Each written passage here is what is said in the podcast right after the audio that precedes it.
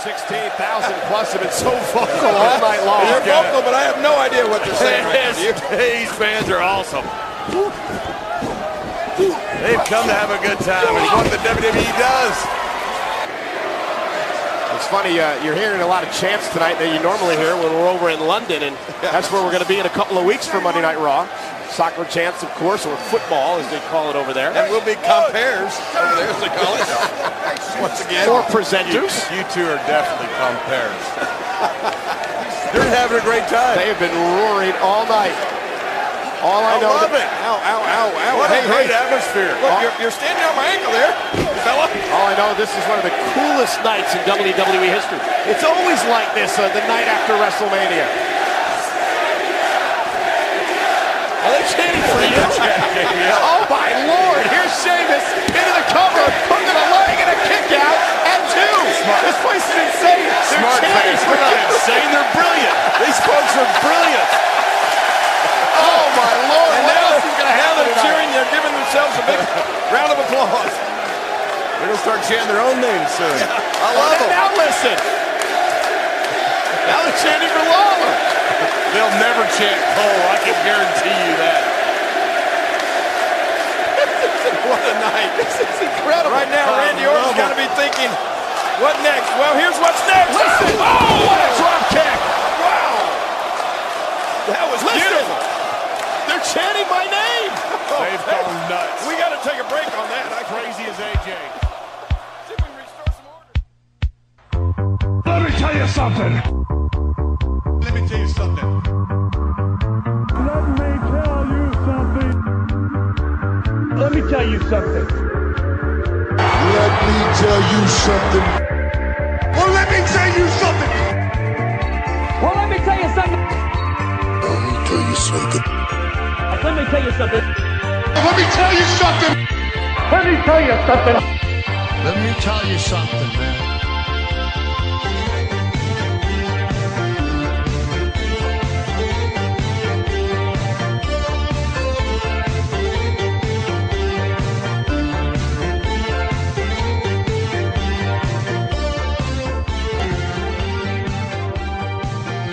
Greetings, Grapple fans. I'm trying my best to get the energy up for one last big introduction for you, but my god, we've been going hardcore this this year. We're on our knees doing very weak forearm strike exchanges with one another in a verbal sense. But we're going to ah. try and will each other up and show some fighting spirit to the end. And by the end, I mean the end of this year, this decade, this long term project that's been, let me tell you something, this year. We released about 35 episodes before this year. This year, we've done about 155. So, fuck you. Um. Gone for it. But this is your co-host Lorcan Mullen talking, and with me as always is the Nick Jackson to my Matt Jackson, the Tama Tonga to my Tanga Loa, the increased visibility and numbers of homeless on the street throughout the decade to our coincidental decade of Tory government rule, Mr. Simon Cross. Simon, how are you today, mate?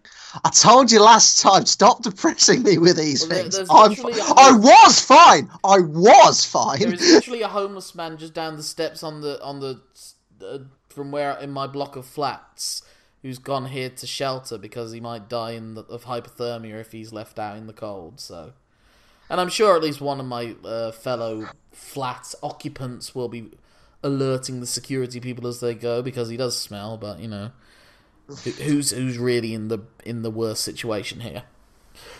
But anyway. That took a turn. We're gonna talk. We've talked about 2019 in review, but we decided that that wasn't enough, even though it took us two hours and 20 minutes. We're gonna try in hopefully about less than an hour than that took to talk about the entire bloody decade now.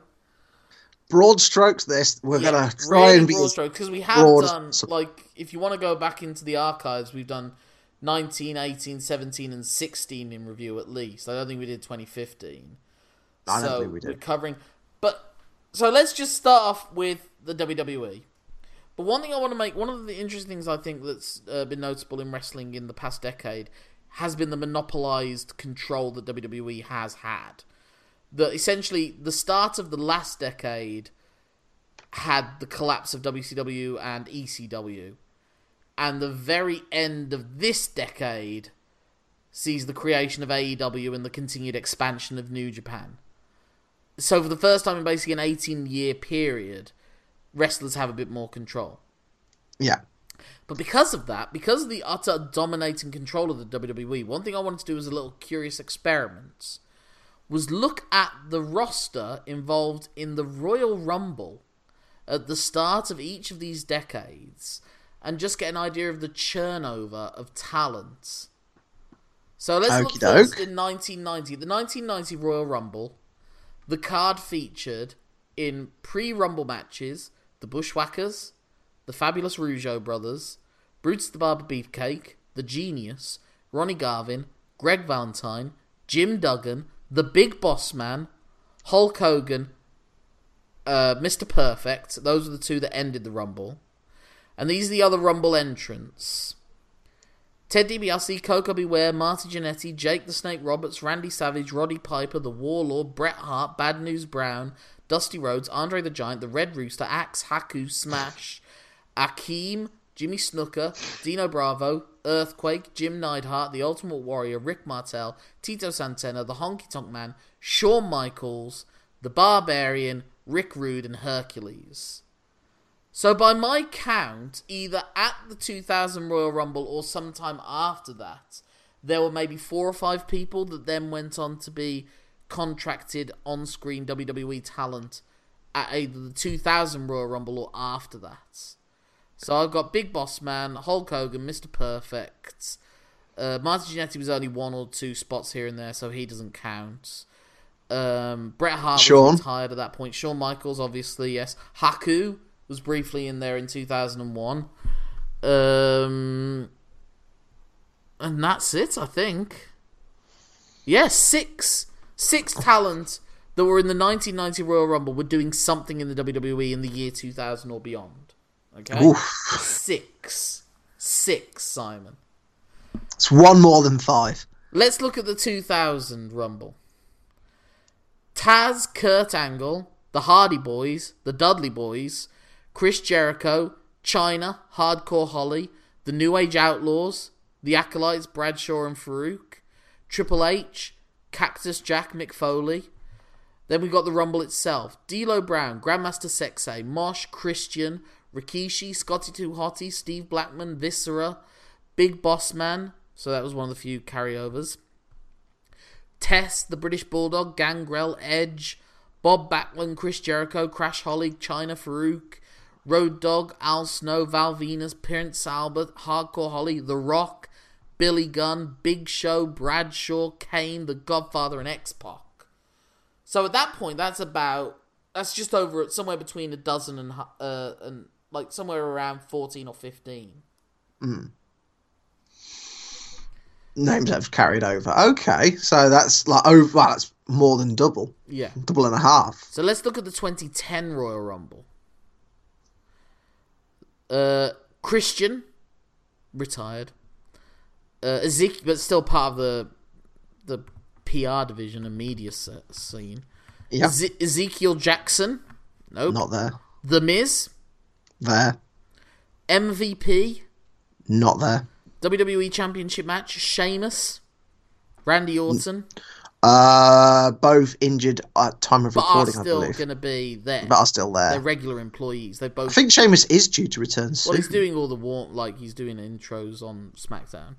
Mickie Yeah. James, Michelle McCool, The Undertaker, and Rey Mysterio. Mm, that's six out Undertaker's not really there, But but, he's still Mysterio factor. Yeah, Then let's look at the Rumble. Dolph Ziggler, still there. Evan Somehow. Bourne, Nope. CM Punk, Yes, but not in the way you think. JTG, The Great Khali, Nope. Nope. Beth Phoenix, Yes, but not the, but not on not as a wrestler. Zack Ryder, Yes. Triple H, Yes, I'll technically count him as a wrestler. Drew McIntyre, Yes. Ted DiBiase, Nope. John Morrison, Just yes. Kane, No. But yes. But Mm. Cody no. Rhodes, Definitely not. but still an active, you know, MVP, Carlito, Nope. The Nope. Miz, Yep. Matt Hardy, Yes, somehow. Shawn Michaels, No. sort, but still a part of the A visual little on bit- screen. Yeah, he's, he, he makes appearances. John yeah. Cena, Mm, yes. Shelton Benjamin, Yes. Yoshi Tatsu, No. Big Show, Not at not at time of recording. Not Mark recent. Henry, I think he does media. Chris Masters, Uh, no. R Truth, Yes. Jack Swagger, No. Kofi Kingston, Yes. Chris Jericho, No. Edge, No. Batista. Yes. But I Because think he was it's at as well, just to the fact that there are ones that are like sort of yes and no. Because what's also happened in the WWE this decade is the the the part timeization of the main event scene. You got figures like Brock Lesnar, The Rock, John Cena, um, uh, and, and and others that can come in and Well, Triple H. Batista, Triple H. Yeah. Um, you know, ones that can come and go as they please, and they'll be just dropped into the main event scene. And I mean, when- hell, this year we had Shawn Michaels yeah, wrestle. and will so often make legend returns. They'll bring these people in to do a, a Raw interview or SmackDown interview segment a couple of times a year, and usually also get one up on whichever the the current talent is. Like It's very awkward when some of them can't take bumps. yeah. So that's been an interesting thing, like the, the, the way that WWE pushes talent. And I think that the most obvious first striking example of that that happened in the 2010s was the creation of NXT and the birth of the Nexus, which took place in 2010. So if we look at NXT, that started as a TV show that replaced ECW on the Sci-Fi Network. third of February 2010. Ah, ECW at that point had sort of started to become the developmental, le- like promotion. I remember like their GM. Who was she? She was uh, Drew McIntyre's wife. No, not Daphne. That was the goth lass. Jesus, I don't even know off the top of my head. I'll I'll get on that. But anyway, she did this whole thing about the new superstar initiative or something like that. And so she um that's what ECW became. It became a place where guys like uh, Sheamus, Kofi Kingston, Evan Bourne, uh, Jack Swagger, a few other ones first appeared on the shows. But then NXT became a new brand and what's so fascinating about it is the NXT of Vince McMahon, and then what it became a few years later under Triple H. For those of you who have um, still not Googled, by the way, Tiffany. Tiffany was the name of that GM. Diamond. Right. Um, what I think.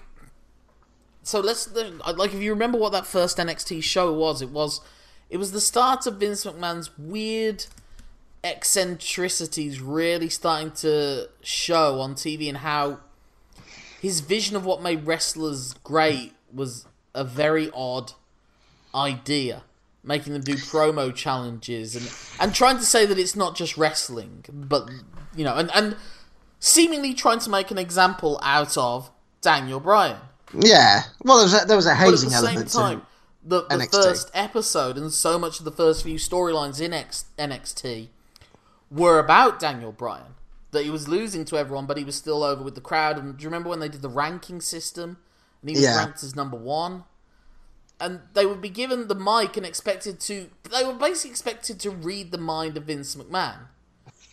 And it seemed like they were just playing by the seat of their pants that people didn't know that they were going to get fired. Like both Michael Tarver and Daniel Bryan didn't know that they get booted off when they got booted off, and then Daniel hmm. Bryan did a promo saying, "Well, maybe Bryan Danielson needs to turn up," and all these weird ideas that Vince had, and making them do keg challenges and everything. But it almost was worth it after Wade Barrett won, beating David Otunga.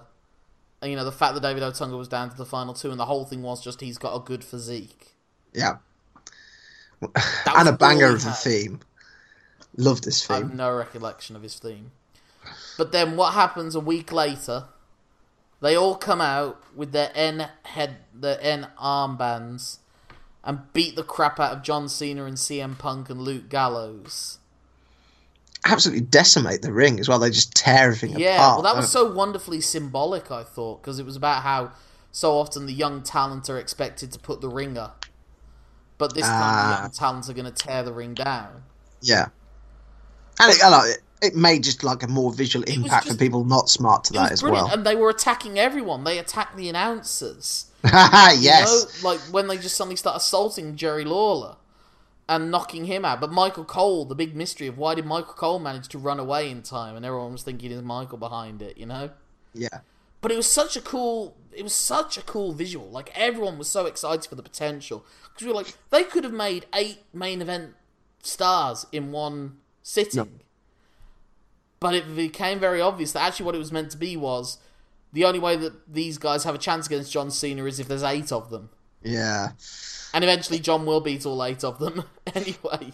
Or then it became seven after the whole Daniel Bryan necktie controversy. Yeah. I mean, you look at the team that, um because it all culminated at that SummerSlam at 2010, and you look at the team that WWE put together, even with all the level of infighting that they had, even with the fact they had Bret Hart on that team, a man who couldn't bump Mm. and got himself disqualified by using a chair in that match. Uh, Cena was still able to overcome the odds. Yeah, And I Which think one he of the has. few times where I mean Edge and Chris Jericho talked about it, and they thought he he pulled a power play. He was like doing a Hogan, yeah. something they didn't usually associate with John Cena, and apparently John Cena did admit after the fact that he shouldn't have done that. Yeah. It's one of those rare. Um, I mean, he doesn't really talk about like booking. Well, we don't really Cena. know that part of John Cena at all. Really, no one ever talks about it. What we know is that he can drink with the best of them, Yeah. and that he has weird house rules. Apparently, that's all we really know about him. Yeah, that that famous episode of Total Divas, um, where like Nikki offers to cook him a meal and he just looks so freaked out. Um, it's it, it's online, like people can go, go and go, like Google that clip. Um, but and also Daniel Bryan backing up on various podcasts that John Cena does have weird house rules as well. Just a strange man, but a, a driven a man. driven man, yeah. Well, that was funny as well. That ho- this whole decade was, you know, we're at the top, the peak of John Cena versus the world, the ultimate good guy.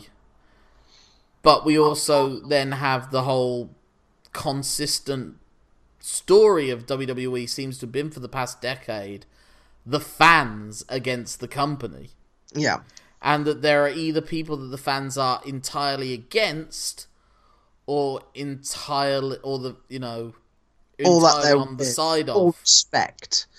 Not necessarily entirely the side of, but respect. well I just think. want them to get their opportunity and you get that you know the most obvious examples being John Cena and Roman Reigns on one end Mm. and Daniel Bryan, Becky Lynch on the other. But you've got other examples throughout the decade as well. Dolph Ziggler, uh, Sheamus and Randy Orton.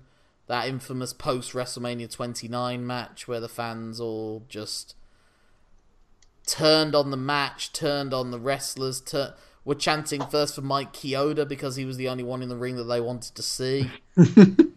But the weird thing was that the WWE management didn't seem to understand what the fans were doing, what they were saying, because they were like celebrating them doing it. Yeah, well, that that's how they always try and get round that now. Is post WrestleMania is Bizarro World. Well, they've also just- just- Yeah. But to- and before they've we also go- started doing fewer significant events at those shows. The Raw after WrestleMania used to be really exciting, but now it almost feels like a a curtain call rather than a premiere for a new Hmm. set of storylines. it still has its moments. I But it's think. not as big a deal as it was in those first few ones. no, Not But first to- ones, but the more recent, the, the early ones. of this to, decade. to row back a little bit uh, and talk specifically about John Cena, uh, I think this decade is a, to, to quote an old football cliche, is a Cena of two halves. Uh, first half, you've got John Cena being the guy. Um, second half, you've got John Cena taking a step back from being the guy. And therefore, I think getting a lot more admiration in, in, from certain sections of the audience as a result, because he's not being artificially pushed.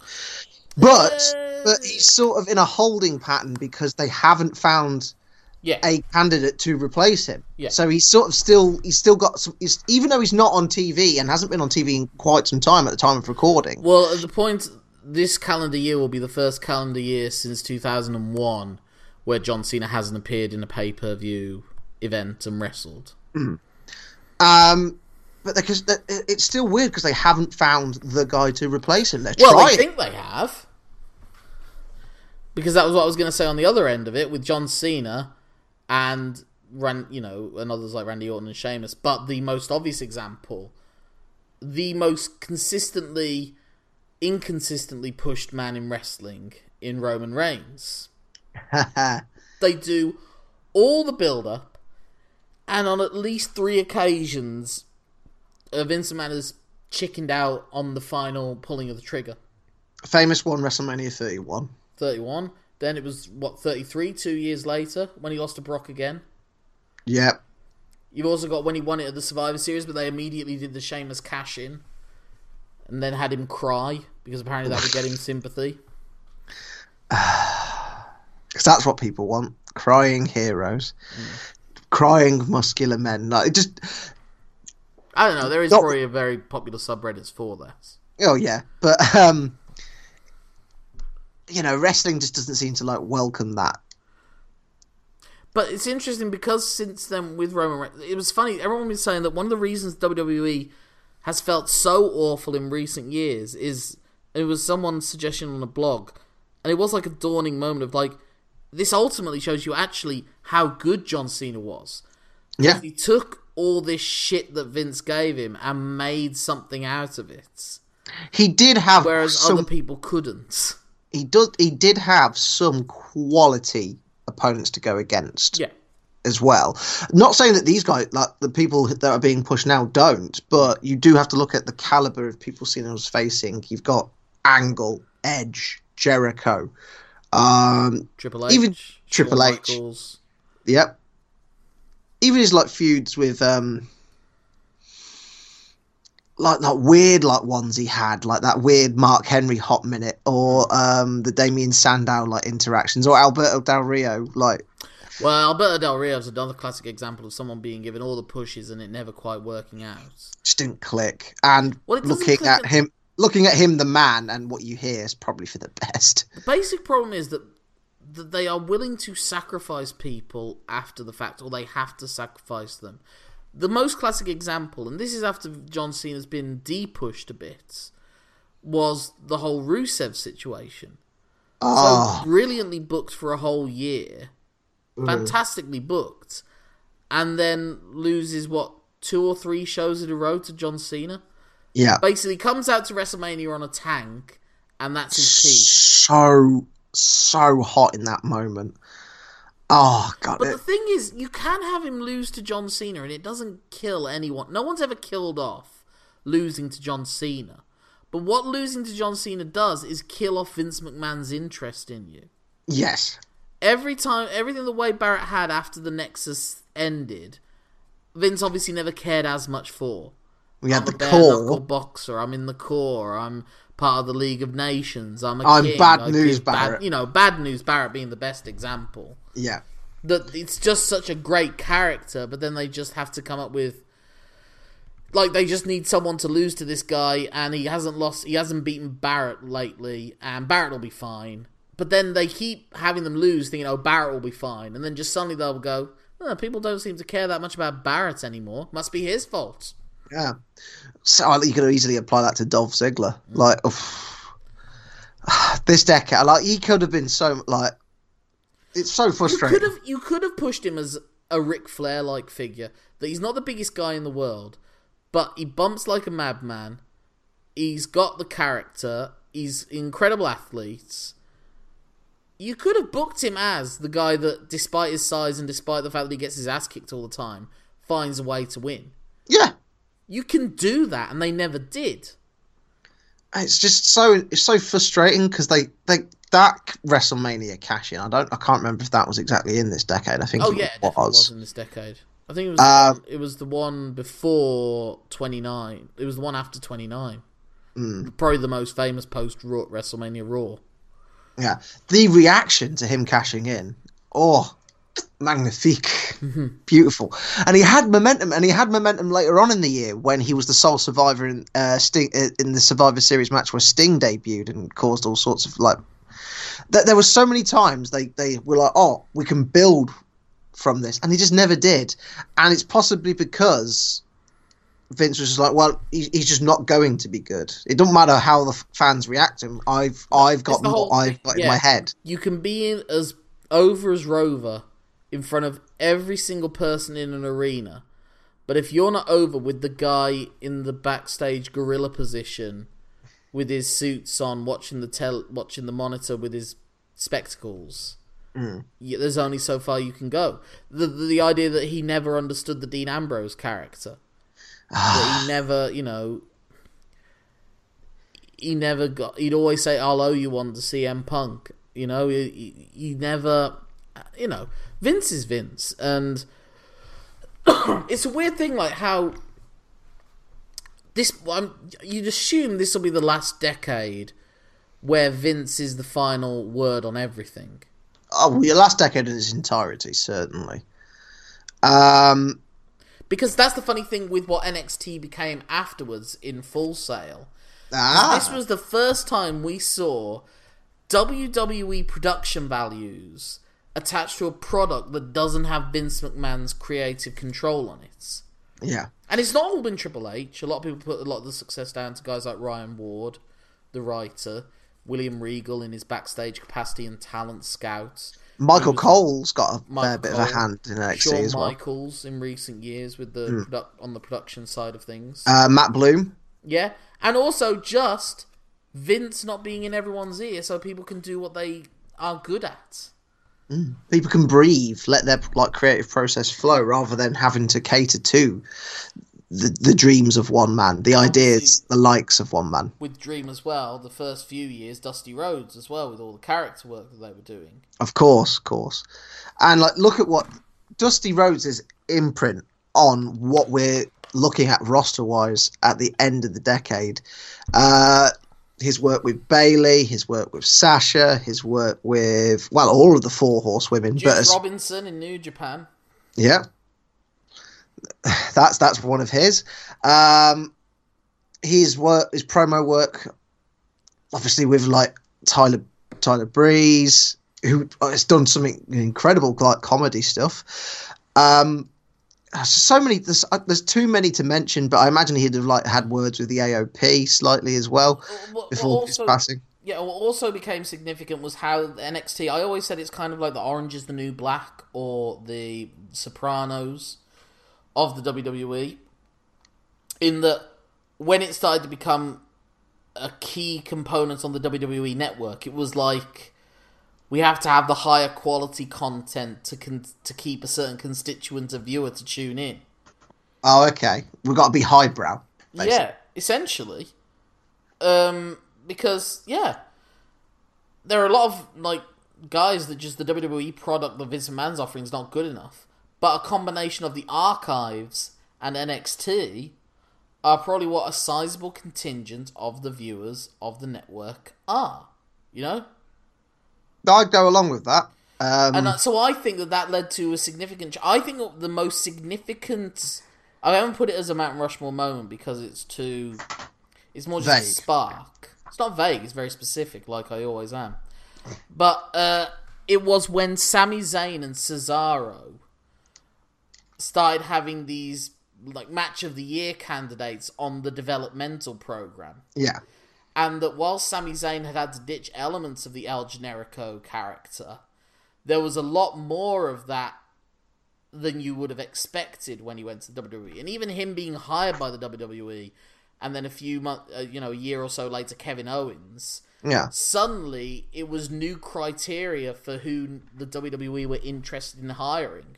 For the longest time, it seemed like if you were hit, if you were tarred with the brush of TNA specifically, but also sometimes Ring of Honor, the WWE thought you had a stink on you and they wanted nothing to do with you. Yeah, or they had to like break you down and like, Like rebuild it you. It just seemed like people like Samoa Joe, AJ Styles, and all that were never going to be allowed on WWE TV because they didn't want to give TNA any sense of significance. Like they wanted those people to be seen as small time.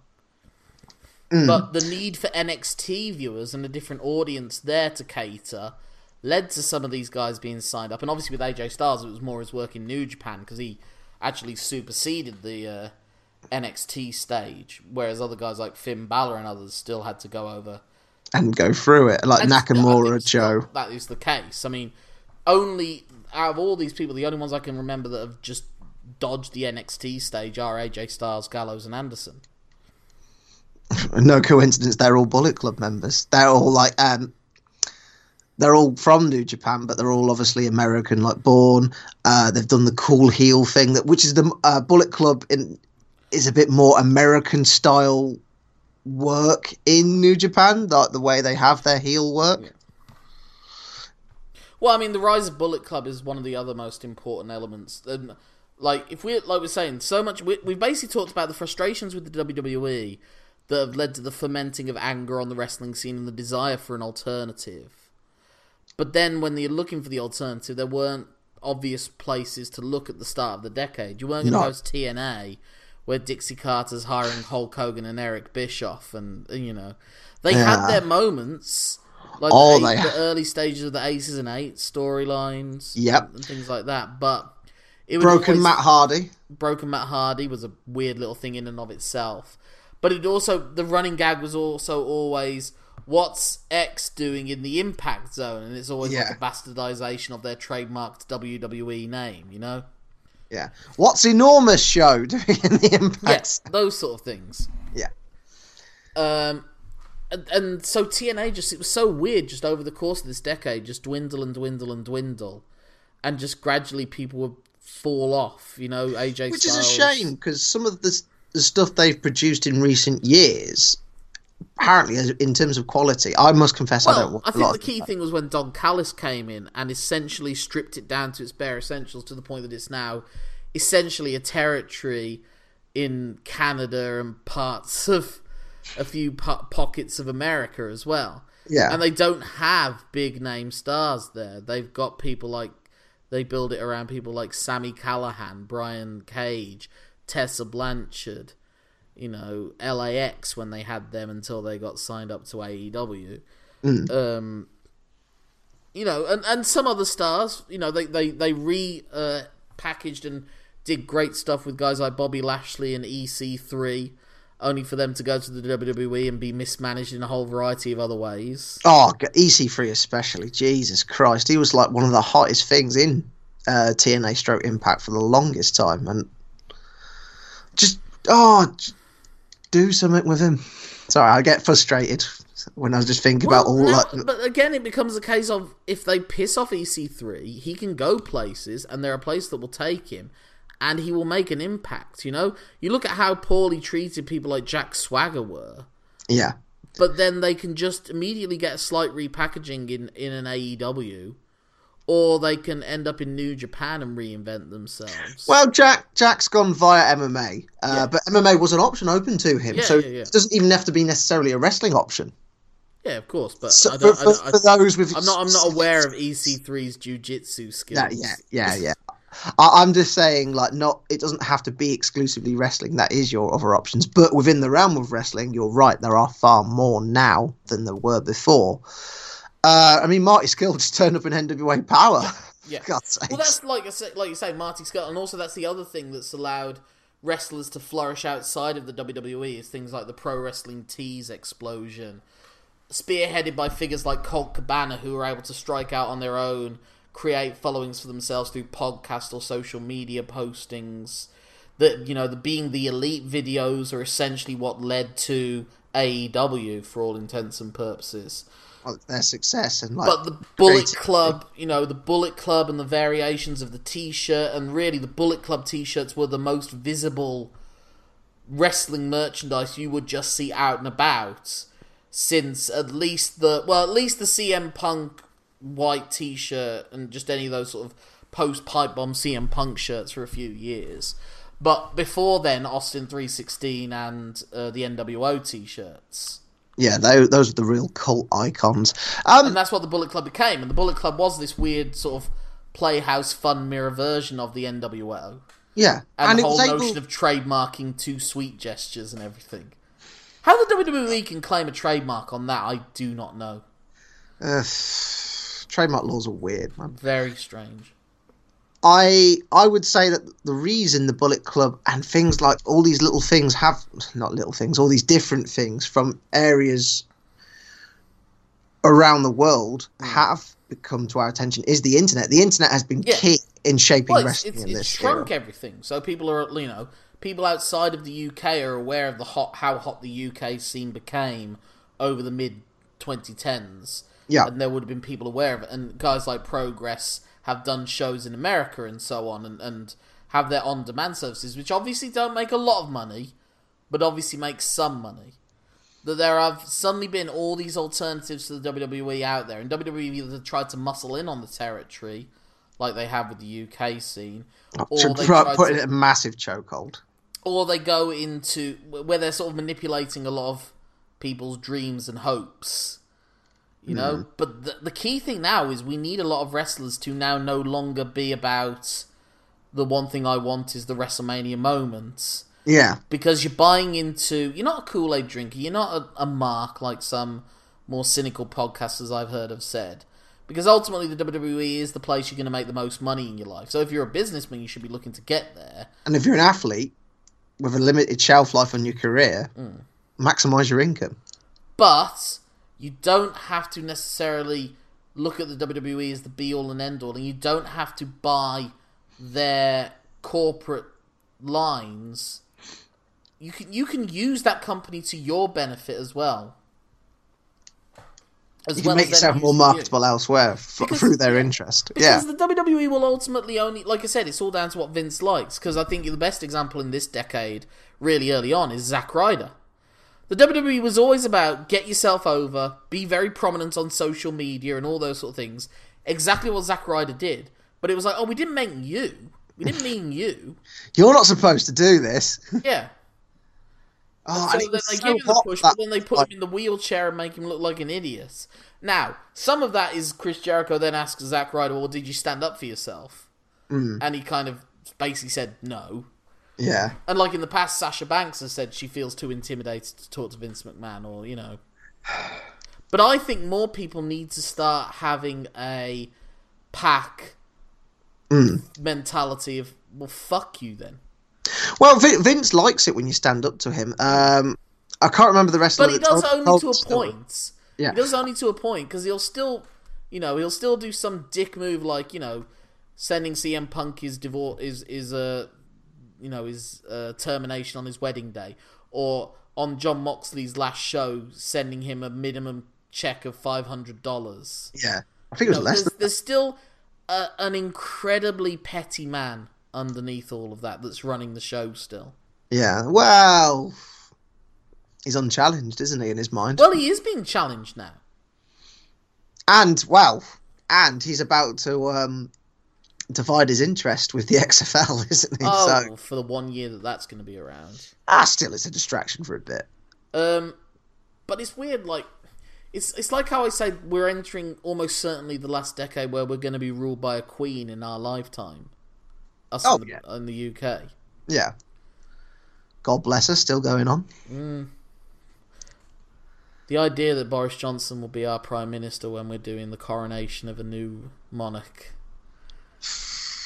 Well, I mean, if if if the Conservatives haven't completely collapsed due to infighting, Well, or or somehow the queen becomes the bionic woman or something. who knows? There's options. Yeah. To be honest, the latter sounds. They both sound just as likely as the. Um, but yeah, it's, it's obvious that Vince McMahon has increasingly become hermetically sealed in this cocoon of a world that he was always a bit stranded in anyway. Do you reckon that's because for most of this decade he hasn't had anything to deal with, like Yeah, competition wise? basically. Basically, he's always had to carry off on carry on the beat of his own drum, and I think it's a, it's one of those weird things like how everyone thought that George. I've always said the person that I most compare Vince McMahon to is George Lucas, in that he tapped into something that maybe he didn't understand what he tapped into, and what he hmm. liked about what he was giving us and what we liked about what he was giving us were two entirely different things, and we've been uh in battle with him ever since. You know. Um. Pretty good analogy, I reckon, to be Yeah. honest. Yeah, I'm good at those things. I'm as good at that as something that someone's really good at. But anyway, Brilliant. But no, you're right because like look It's- at it's like- but also like George Lucas, so many people point out that maybe the reason that Star Wars was a hit was not because of his brilliant auteur vision. It was because he happened to be working with some of the best prop masters and set designers of all time, costume designers. Uh, uh, one of the best film composers of all time did his best work ever. Yeah. He had a t. They had three fantastic editors who sorted out this mess of a thing he'd scripted out and actually made something new and coherent out of it. He hired some like Brian De Palma watched a rough cut of it. His movie brats pal told him how much of a mess it was, and then helped him write a good opening crawl on the on the Star Wars thing. ah, this But is then, shit. but then Let what happens when people buy into the prequels, uh, buy into the George Lucas mythology, buy into the auteur vision, and also he's become so powerful that people are too scared to challenge him. Then you get the prequels. Yeah. Then you get Suffering Succotash. Then you get like the most traditional example. What look what happened when Vince Russo was allowed to, to be unchained in WCW. Well, Just look at what George happened. Lucas. That's not George Lucas. That's bloody. That's Tommy Wiseau having six million dollars to spend on a film. Point still stands though. Like if you don't It's not, have it's not a good anal- analogy, Simon. Ah, It's as bad an, an analogy as someone that's not good at making analogies. amazing. Um, but no, like the point still stands. Like I should be need- charging for these. Jesus. People should have uh, a support network around them to like stop them doing stupid things. Well, that was what Uh, he had. That was what he had in the eighties and nineties with Pat people Patterson. like Gorilla Monsoon and Pat Patterson, and also just talent with a lot more power to say, "Oh, this is how we're going to do it." It's like, oh, I, oh, I could go to Atlanta. It, Yeah. It's right there. Yeah, yeah. As like you know. And also, I think Vince McMahon was still a bit more in, in, in at least closer to being in touch with the planet Earth because he could still lose his Hmm. millions at some points and nearly did a few times. Yeah. And he was younger and fresher, and the the s- synapses were still popping and everything. Well, you do get more that- entrenched in your opinion. that hunger to do something, and he had a vision that genuinely no one else had. He could see something about the media landscape. Similarly, he Hmm. saw that the way that things are going with the WWE network, that some of the hugest media empires at this time are only just finally getting into. Oh Christ, yeah, you're right. Streaming, streaming. Obviously, we've talked about how it's given everyone a platform. Yeah, Um, yeah, you be, we were well ahead of that. yeah, They were It's there before insane. Disney. They were what five years before Disney Plus, yeah. Well, HBO Max. They were basically inspired by Netflix, but Netflix was still only. I don't think House of Cards was made until twenty, maybe around that time, twenty fourteen, when when Wrestle when the WWE came along. I think House of Cards was around then. Yeah, but I'll tell you what, the moment that shocked me was when I found out that the WWE Network was giving away WrestleMania. That you was the to pay that has always that. still been the biggest risk they've ever done. I think. Um, But it's crazy to think that that network is now for over five years old. Whilst, Yeah. you know, whilst we're still waiting for the Disney Plus to come to the UK, well, yeah. Well, well it's out. but- stu- you know, different studios are playing different things.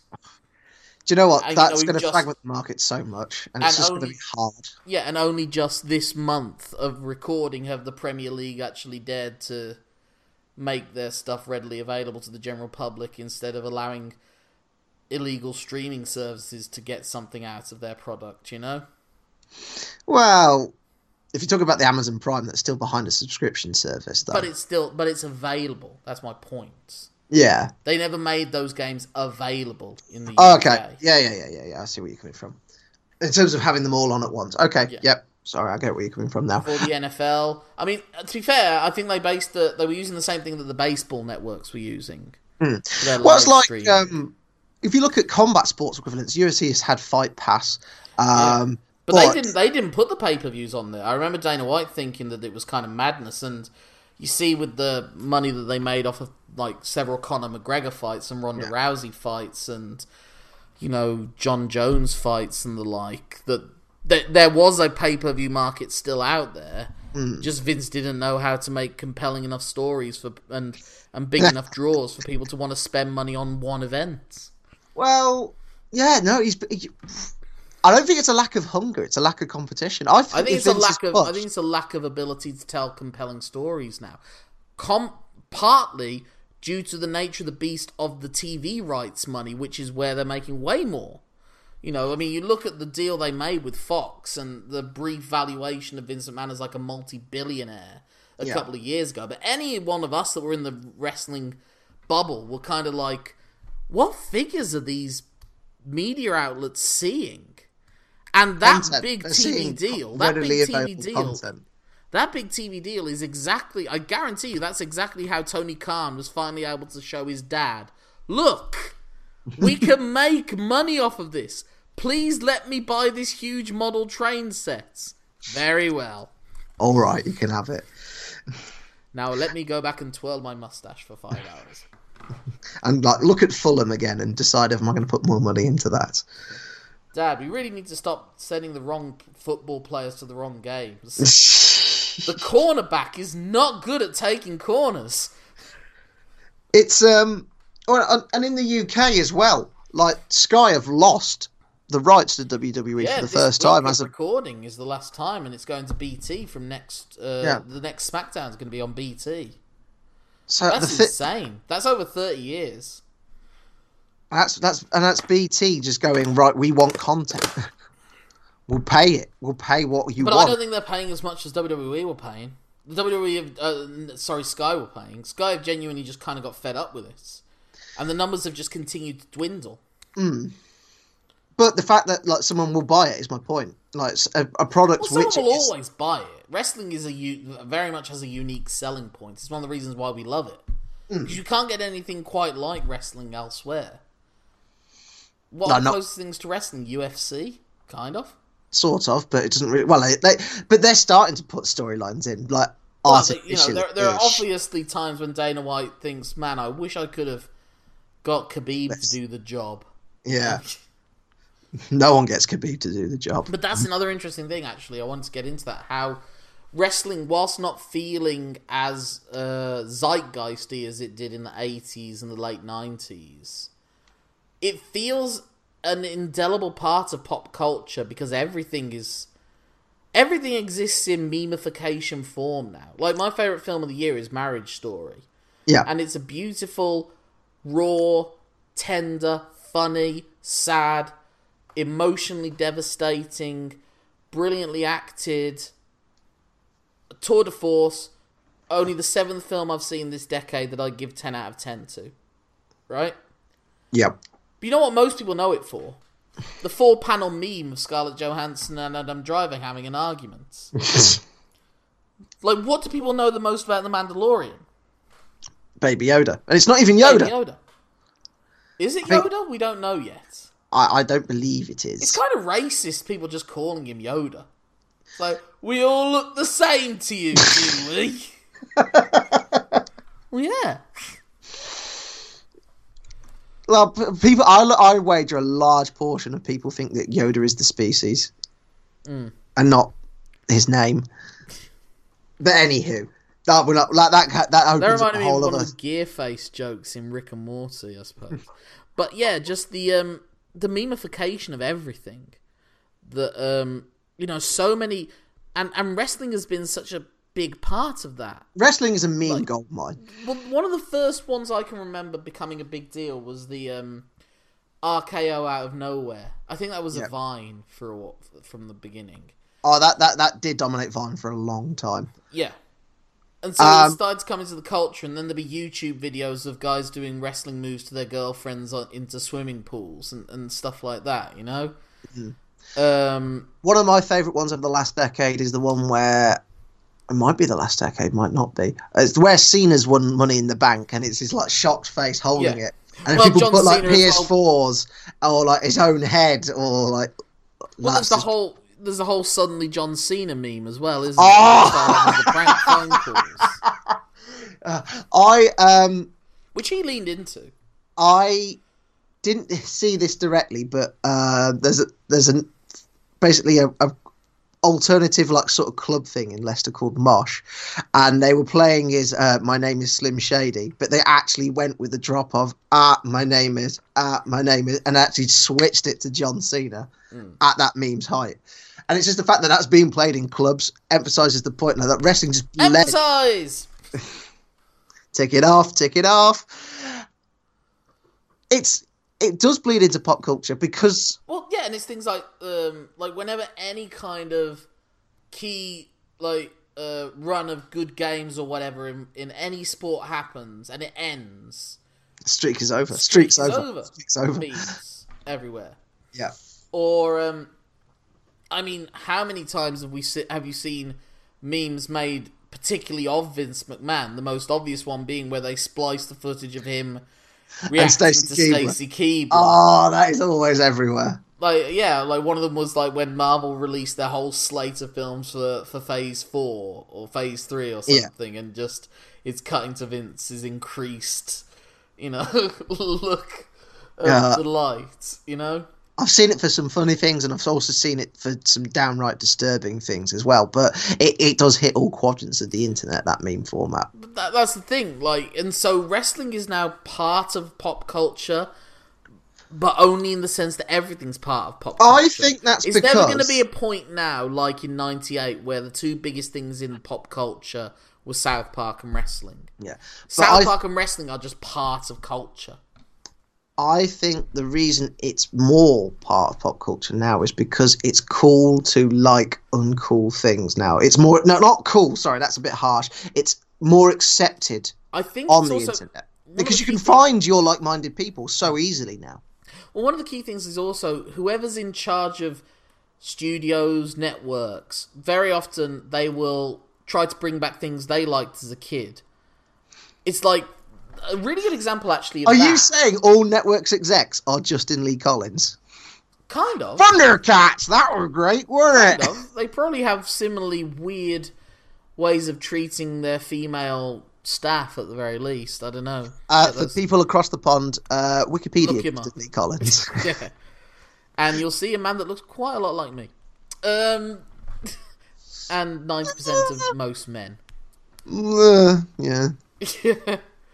Um, but yeah, do you get where I'm coming from? Like that, there's a lot. The, the one I give as a really good example is the Addams family. Okay, All right. in when the Addams Family TV show debuted, the '60s, da da da, that was cancelled after about 60 episodes. It wasn't a big hit. And because that's America, that's like one season, two seasons. Two seasons. seasons, yeah. It was like in the 60s, so, you know, they get like 30 episodes back then. So that lasts for like two years. But it exists for d- years on in syndication. And the, the executives of the 90s have grown up watching that on, seeing that on their TV all the time, thinking that the Addams family were a really big deal. Yeah. So suddenly in the 90s, you get cartoon series, you get movies, you get video games, you get famously amazing pinball games out of it. And ever since then, they've kept trying to bring the Addams family back. Most recently, with an animated film that came out this year that was one of my biggest disappointments of the year. A real, real failure on almost all fronts, that was. I didn't realise it was an Addams family film this year. It was awful. It was genuinely well. It was just mediocre. And one thing the Addams family's whole sh- thing should be against is mediocrity, celebrating the unusual. See, Um, so uh, I know this we're going a lot really off course, but now well, I'm just reminded of that Gerry Adams family sketch you were telling me about the other day. Now, They're bonkers and they're loony. Father, I'm going out now. I cannot be held responsible for what years get up to when years goes out Wednesday. Um, it doesn't work. It doesn't work in audio form, and it No. didn't work in visual form. That's why Harry and Enfield never actually did it. um, but yeah, uh, but that's that thing. Like, so people that were into wrestling are now very often men and women, but mostly men, in like their late thirties and early forties or mid thirties, and they're the ones that are getting to get their visions on screen. They've like worked their way up this, the, you know, the slippery pole to get to where they need to be Yeah. to make those decisions. And so you're seeing things get commissioned like Fighting with My Family. You're seeing loads of comedians, you know, I'm not saying they're following my lead. with the 2010 show Confessions of a Smart Wrestling Fan, what happens a year later? Oh, the Edinburgh Fringe Festival suddenly has a big wrestling show on with com- comedians and wrestlers coming together. year after that, Colt Cabana and Brendon Burns start to provide comedy and commentary to bad wrestling matches. All I'm saying is that I'm the John the Baptist of professional wrestling comedy in the UK. Oh Jesus Christ! Look, given the messianic delusions of most comedians, that's actually rare humility. Sure, sure, if you say so. But what I'm saying is that, um, uh, yeah, just wrestling started to become more culturally accepted. I always thought the key moment when we know, because I met, like when I wrote the book about that Confessions of a Smart Wrestling Fan show, I said uh, that wrestling would never get the geek chic sheen that things like Doctor Who got this decade, or Star Wars, or or, or what have you did. Um, but I think I've been slightly proven wrong by that. There are a lot of people that seem to be out and about with Bullet Club t-shirts on. Bullet Club's on in, is in like Topic stores in America, Hot Topic stores, and selling like hotcakes. I don't know if it does anymore. Yeah, well, the AEW shirts like Yeah, yeah. smash out Hot Topic, don't they? Yeah, and I've seen people around with AEW shirts on as well. yet to see that. Annoyingly, I've seen a couple, but um, but you live in a more ever small metropolitan area. I'd Yeah, say, I live in. Birmingham. You, your place. Well, I mean, you grew up in Nuneaton, so they just heard about Hulkamania. They're still doing witch burnings, mate. oh, uh, again for people across the pond, uh, I would say Google Nuneaton, but The, they, bother. they're not. It's like you know they're like the Amish, but even more inbred. actually, a lot of American states know about Nuneaton because they studied George Eliot books in school. So, Woo! Oh, Nuneaton, bringing up George Eliot. That's a rarity, isn't it? oh, could you ever just piss off just because it's the name of one of our schools, our hospital, and there's a big statue of her in town? it's a coincidence, all right? Well, you know, as I walk down Peaky Blinders Street past the Peaky Blinders pub, seeing ads for Peaky Blinders Ale, I'm starting to get a bit fed up of it myself in a different way. um, he says, wearing a flat cap. yeah. Careful, man. I'll slit your face across this Skype line. Oh, that sounded very dirty, and it Or should. through the fucking Bullet Club. Um, Well, you say you, you you laugh, but look how British strong style dress. mhm. Oh, That's yeah, Peaky that Blinders is inspired. by Peaky Blinders, yeah. Yeah, Um, but yeah, that's so funny as well. Seeing the rise and sort of, I don't know if falls the right way, but the um, the uh, the shrinking. the the the draining of life fluid from it to feed the the master. Oh, yeah. Brit wrestling is in a weird place right now. It had built itself up and then to seemingly so willingly forfeit itself to the altar of you know like i said the, the people that kind of are manipulating people's dreams World of Sport. Would you call that the jumping of the shark in terms of the British wrestling wave? it wasn't the jumping of the shark but it was definitely um because it has to coincide with a lot of people signing those wwe exclusive contracts that were caught like i remember reading that a lot of other wrestlers were calling them like marks deals i think they're getting like 30 grand Mm. and that's about it as a guarantee. And that's obviously more than I'm making. So, Oh, yeah. you know, good for you.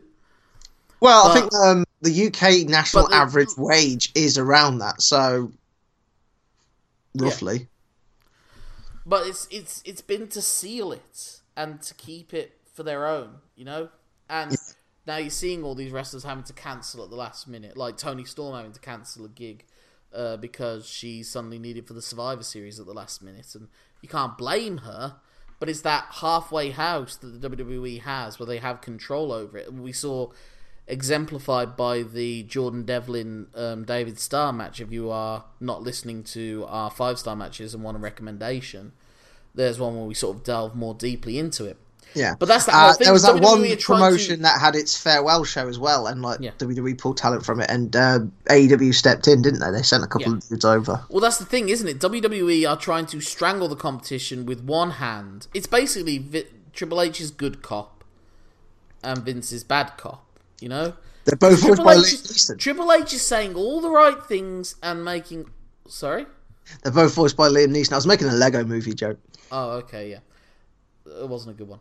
Um, Triple H is Ow. saying all the right things, turning up with his hip leather jackets to an ICW show, you know, always making sure he's got that photo posed with the latest hot indie prospect with his finger pointing at him, you know, doing the two sweet hand gesture with Kevin Owens and Hideo Itami and Finn Balor, you know, Yep. One of those not even there anymore. because he doesn't yet. Because this is the thing, everyone's sort of holding out, dreaming for the Triple H led WWE. And it probably will be better than what Vince can offer. But there's no wrestling genius out there in the history of wrestling that can, in my opinion, can make a compelling three hour weekly wrestling show. You could you could fuse the abilities of Dusty Rhodes and Bill Watts and Gedo and Gabe Sapolsky and all you know and, And, Pat uh, Patterson And, and all those other and Paul Heyman. And Paul Heyman. you the can put them all together, and they still wouldn't be able to come up with a good show every week for Consistently. fifty-two weeks on three hours. It's not possible. You can't do it. So it's that ultimate thing of so many times that the, your hands are tied to the corporate requirements. And, and WWE then is this WWE is a cash cow to people like the USA Network because they can milk three hours out of them every week, fifty-two weeks a year. Do you know how much effort and money they have to go in to get ten episodes of Mister Robot a year? You know, or how much money they spent on The Witcher. I can't. I don't even know how many episodes that is. well that's Netflix. I was trying to think of USA Network shows because is that Mr. Mr. Oh, okay, Mr. so I, I, only, know it well. through it being on Amazon Prime, so I didn't Yeah. realise it was network made first. Sorry. yeah. That's the thing, Um, telly now. I don't know who makes what. So yeah, I think it's it's genuinely impossible. Like we sat through, you know, a, a truncated three-hour Raw without the commercial breaks and a two-hour SmackDown without the commercial breaks. Which seems to have traumatized you, the if you go on about It it. drained the life out of us, you know. Oh, yeah, yeah. Um, And so that, but that's always going to be the case. Like Mate, I don't I- think I- I don't I think know- Dyna, I don't think Dynamite should be two hours. I think Dynamite should be ninety minutes. yeah. I went to a bloody WrestleMania, and because it was that long, it did that to me. Well, now NXT is stretched to two hours. They're not going to be able to make NXT as good as it once was. They're going to have to dilute the people. They're going to have to people that they can use every other week are going to be appearing every week, and so suddenly they'll feel less important and less. Unless they get more depth.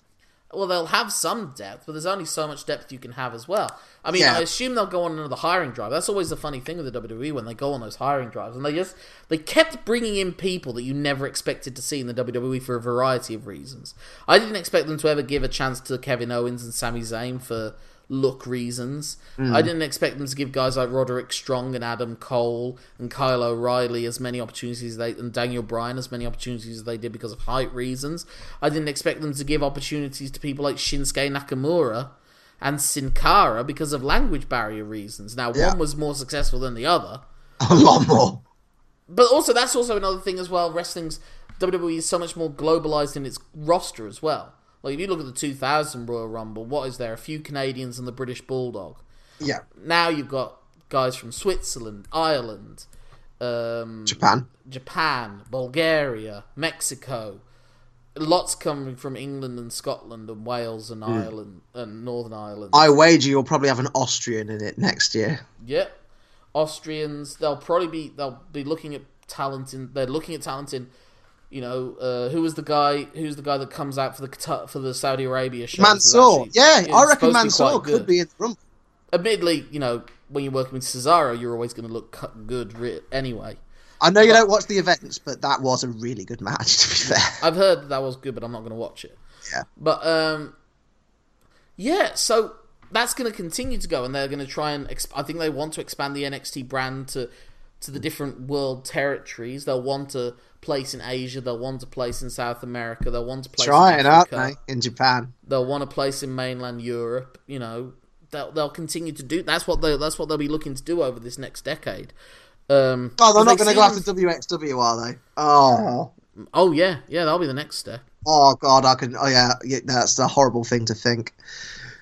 I just, if, if if you know, it's like with WALTER. If the if you if the mountain won't come to Muhammad, yeah. you know, I it's just worrying for me because I think it stifles creativity because there's only one form like there's a set there's a set of rules you have to follow whereas in different places you can follow different sets of rules and just bounce off of each other. Like one of the most creative things we've had this decade is completely different to what WWE do and that was Lucha Underground. Mm. Like the level of creativity and like the way that it was just presented like that gives that just lets you look at things so differently and like enjoy a completely different style of wrestling and a completely different type of product. Mm. And if everything becomes homogenized, it's just te- a terrifying prospect. yeah. But but well, weirdly, like we were saying, one of the conclusions we came to with the whole five star projects is there has been I don't know if a homogenization, but there's been this like Tick, stirring pot of every ingredient of all the different aspects of global wrestling all coming together now. You know, like we're saying, we're we're seeing matches with Mexican wrestlers that involve New Japan esque strike exchanges. and a bit of We're uh, seeing- catch, catch can stuff. Although obviously we're seeing- knows that as we- well.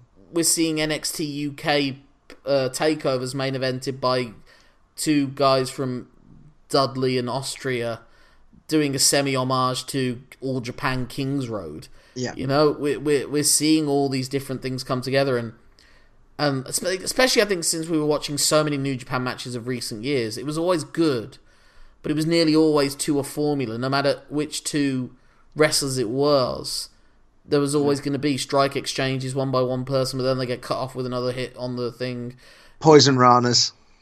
reverse ranas, uh, long kick, you know, long two count kickouts and and fake out finishes. And you know, it becomes like I said, you could put it, you could feed this into a computer now, and it would give you the same thing, topes and, and all that Yep. sort of stuff. But um, and like I said, it's like the indie scene seems to have infected the WWE to the point that you know who was having some of the most indie-rific matches in the mid 2010s. John Cena when he's doing his US Open challenge, Oh yeah, yeah. and everyone's kicking out of his AAs all of a sudden, and, and everything, you know.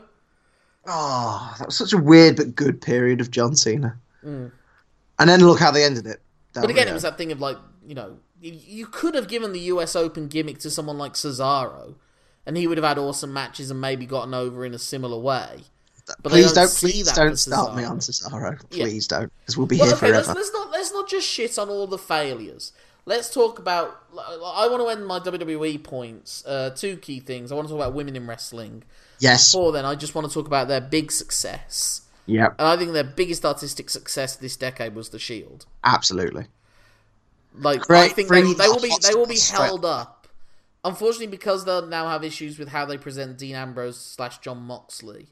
But I think that will be held up as an equal to. They will be perceived in the history of wrestling as probably the WWE's greatest ever faction. I honestly think they'll be perceived as better than DX, better than the Nation Domination, better than you know.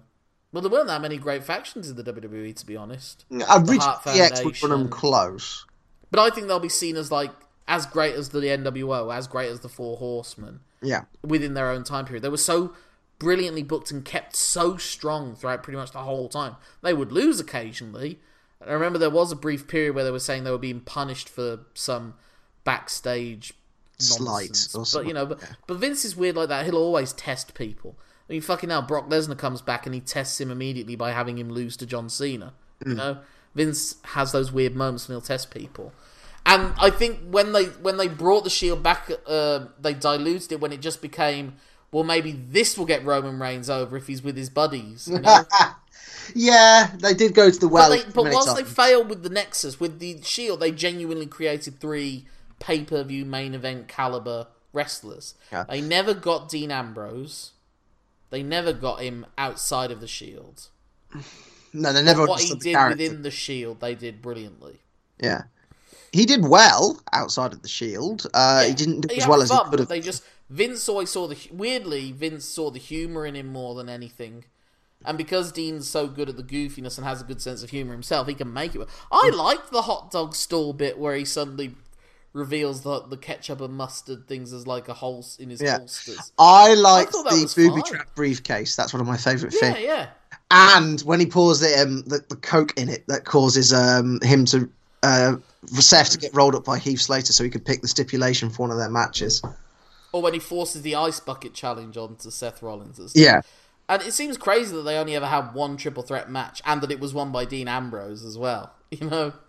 Well, that It- was it when we came been- back from that's one of the great- suspension, wasn't it? Yeah, that's one of the great lost WrestleMania main events. Hmm. There should have been a. That should have been their mega powers explode of the 21st century, you know? Well, you bring Sting in, but you never have him fight the Undertaker at Mania. Like, what? What are you supposed to do? Like, It's so weird, like, how long were people begging, even when they hated John Cena, how much were people begging whilst The Undertaker had his streak John Cena? I forgot about that. Oh and my! then instead they have a slightly inebriated John Cena get beaten by The Undertaker in two minutes. One of the worst big boot bumps I have ever seen in my life. I don't know what what what that was. I don't know, and I don't know why they did it. Maybe Um, except to like tick a box for both of them. Go, yeah, you've had it. Just Yeah.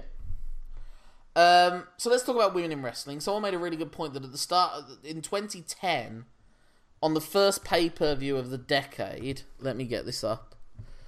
The women on that show had a match that lasted uh something like 20 seconds or something ridiculous like that. Lord. That and that was even that was just on. Oh yeah, that was Mickie James against Michelle McCool. Piggy James, you know, Oh, for the yeah. Divas Championships. Actually, no, to be fair, that was for the Women's Championship. But then they did the whole Divas Championship, and the Divas branding was Horrible. so horrible. horrible. And they never did it in the NXT division. You could see that that was like Vince McMahon's thing. You know, he's really desperately trying to explain to a, an old man that really has a thing for blondes Mm-hmm. uh, with certain large areas on their body, but tiny Yes. areas elsewhere. You know, Yeah, yeah. that obviously will lead to years of back issues. Specifically dimensioned blondes. Yeah, yeah. Um, trying to get that across to him, and it really didn't take. It took Ronda Rousey, like how it did for Dana White. It took as well for Vince to see. Wait, I can make money out of this. yeah. But even then, it was such a stalled thing. It had gone so well in NXT, first with Emma and Paige, and then coming off of that, the work of the Four Horsewomen, then bringing in Asuka, you know, all these things. And then, you know, 2019 ends with a very unfortunately mangled and doesn't go how it was planned, but it was main evented by a tag team TLC match involving two Japanese women wrestlers. You know, imagine the Jumping Bomb Angels getting to headline a show in the 1980s or something like that, you know? Against two of the people who main evented that year's WrestleMania. Mental. And But yeah, they main evented Mania. long- They went all the way around the Wrekin to get there, you know? Oh, yeah. and would would Ronda Rousey versus what the original plan would have been? Would have Ronda versus versus Charlotte? I, I imagine that was their original yeah, I, plan. I'm sure that's what their plan was. That they didn't have Charlotte break Asuka's streak for no reason. Yeah, would she? Would that have main evented? I think it might have.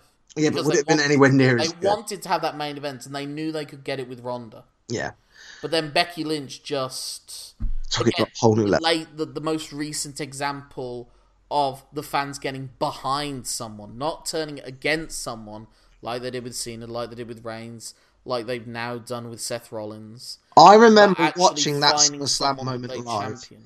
and just the crowd going, "Yeah, kick the shit out of her," and like uh, the, the commentators going, "Oh, she's despicable, she's deplorable," as thousands of people just cheer her. It's amazing.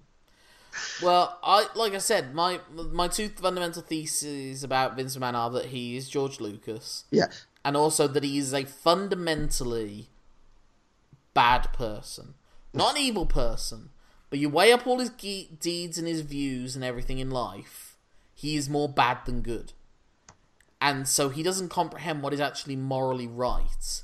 Mm. So often he has his main guys like John Cena and Roman Reigns and, and others display incredible hubris or arrogance or disregard for the laws or, or, or entitlement in their behavior. And it worked when it was with Hulk Hogan and it was Reaganomics Americana. And it worked when it was Austin and it was Monica Lewinsky scandal and, and debauchery and the end of history and nothing matters anymore pre 9 11. Genuinely, genuinely, I think those are.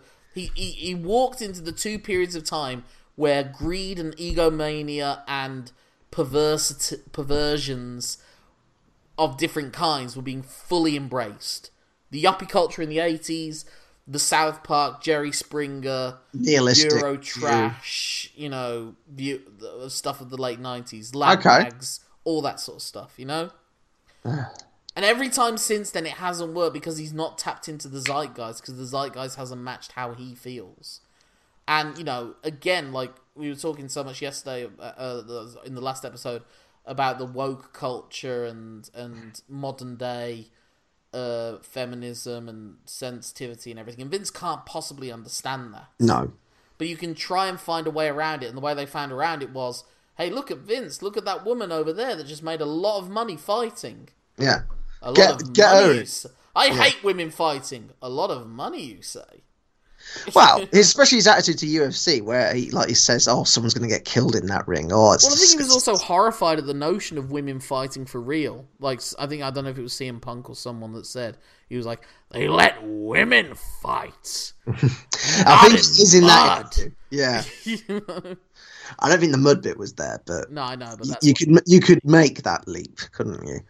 Um, it's good though. It, uh, it's amazing, and it's not just WWE. Like we are about to see a women's match at Wrestle Kingdom. well, we are and we aren't. Oh, it will be on. It's on the card. All right, it's progress. It's not on. We're not going to be able to watch it. No, well, someone will tape it. yeah, someone with a camera phone. Yeah, Um, so yeah, and, and like I said, we we've talked about it so much in 2019 in review. I don't really want need to go into it too much, but the genie's out of the bottle. The the, the glass ceiling has been broken, and they they've given themselves more opportunities. to quote To- Danny to Trejo in Anchorman, stars. ladies can do stuff now. Yeah, yeah. But it's also like the aesthetic requirement. Like I remember some, like I, I think it was Al Snow. It might not be Al Snow, but someone who was with Mickie James in Developmental, and Mickie James was like the best one on TV, the best wrestler there, did great character work, and she was saying, "What what is it going to take for me to go onto the main roster?" And he was saying, "Look at what all the women on the main roster, except the one with the really long legs, have, and look Ah. what you don't have." Yeah, And now, you know, there are some, and that's entirely their way. I'm not going to tell them one way or another what to do with their bodies. But there was this, you know, just like there was a certain, you know, physical aesthetic that not everyone can reach and not many are reaching anymore yeah. in wrestling. I mean, that's one of the positives as well to take out of wrestling now is that the, the death rate has dropped dramatically in recent years Yes, thankfully. because a lot of these guys now are treating themselves like athletes and that weird macho drinking culture of the 80s 90s Beers and have you, benching. aren't there anymore because now wrestlers can take their their their smartphones and their computers games with them and record themselves on YouTube playing video games And make money. and they were being mocked for their nerdery but now half of them are bloody vegans you know they're all Like As- Asuka's got her own like a YouTube cooking channel. Like, um, for example, um, sh- Xavier Woods is absolutely crushing it with up, up, down, Yeah. down. there will obviously continue to be horrible things that will happen. Yes. A culture that requires you to punish your body beyond the way that it can. There are obviously going to be some addiction gut problems going on that we're not aware of. But it's not consuming. You know, you hear the stories of Kevin Nash saying someone suddenly shaking a a capsule, and everyone crowding round to see how many somas they can do in in a short Yeah. space of time. It would appear that's not there anymore. Now, the, the intensity in the way that they're wrestling now, and this one-upsmanship, and this desire for these crazy bump heavy five star matches and everything that we've we've been watching, and you know you worry what's going to happen to these Will Ospreays and And it's interesting that you use Kevin as that example because Kevin has quite recently been to Colombia for stem cell therapy. Uh, and he recently put a video on Twitter of like him absolutely killing it in the gym following that stem cell therapy. You do wonder how many of the people that are doing those like you know flips um, and Kota like and Kota Ibushi taking all those bumps onto his neck, how many stem cells are they going to need to be able to walk in twenty years' time? You do you do worry. Yeah, yeah. Well, you wonder. Yeah, and obviously, medical science is going to continue to evolve, but will it be able to keep up with the pace of what these wrestlers will require? It'll be interesting to see in 20 years' time or what have you how guys like Will Ospreay, Kenny Omega, Kazuchika Okada, and the like are moving, and, and and and where wrestlers are pushing themselves, and we're still getting occasional Shibatas or Yes. the like that are having to retire early. Well, medical science will never outpace human ambition and bravado. It never will. and wrestling matches now are all about uh, bravado and human ambition. Yeah.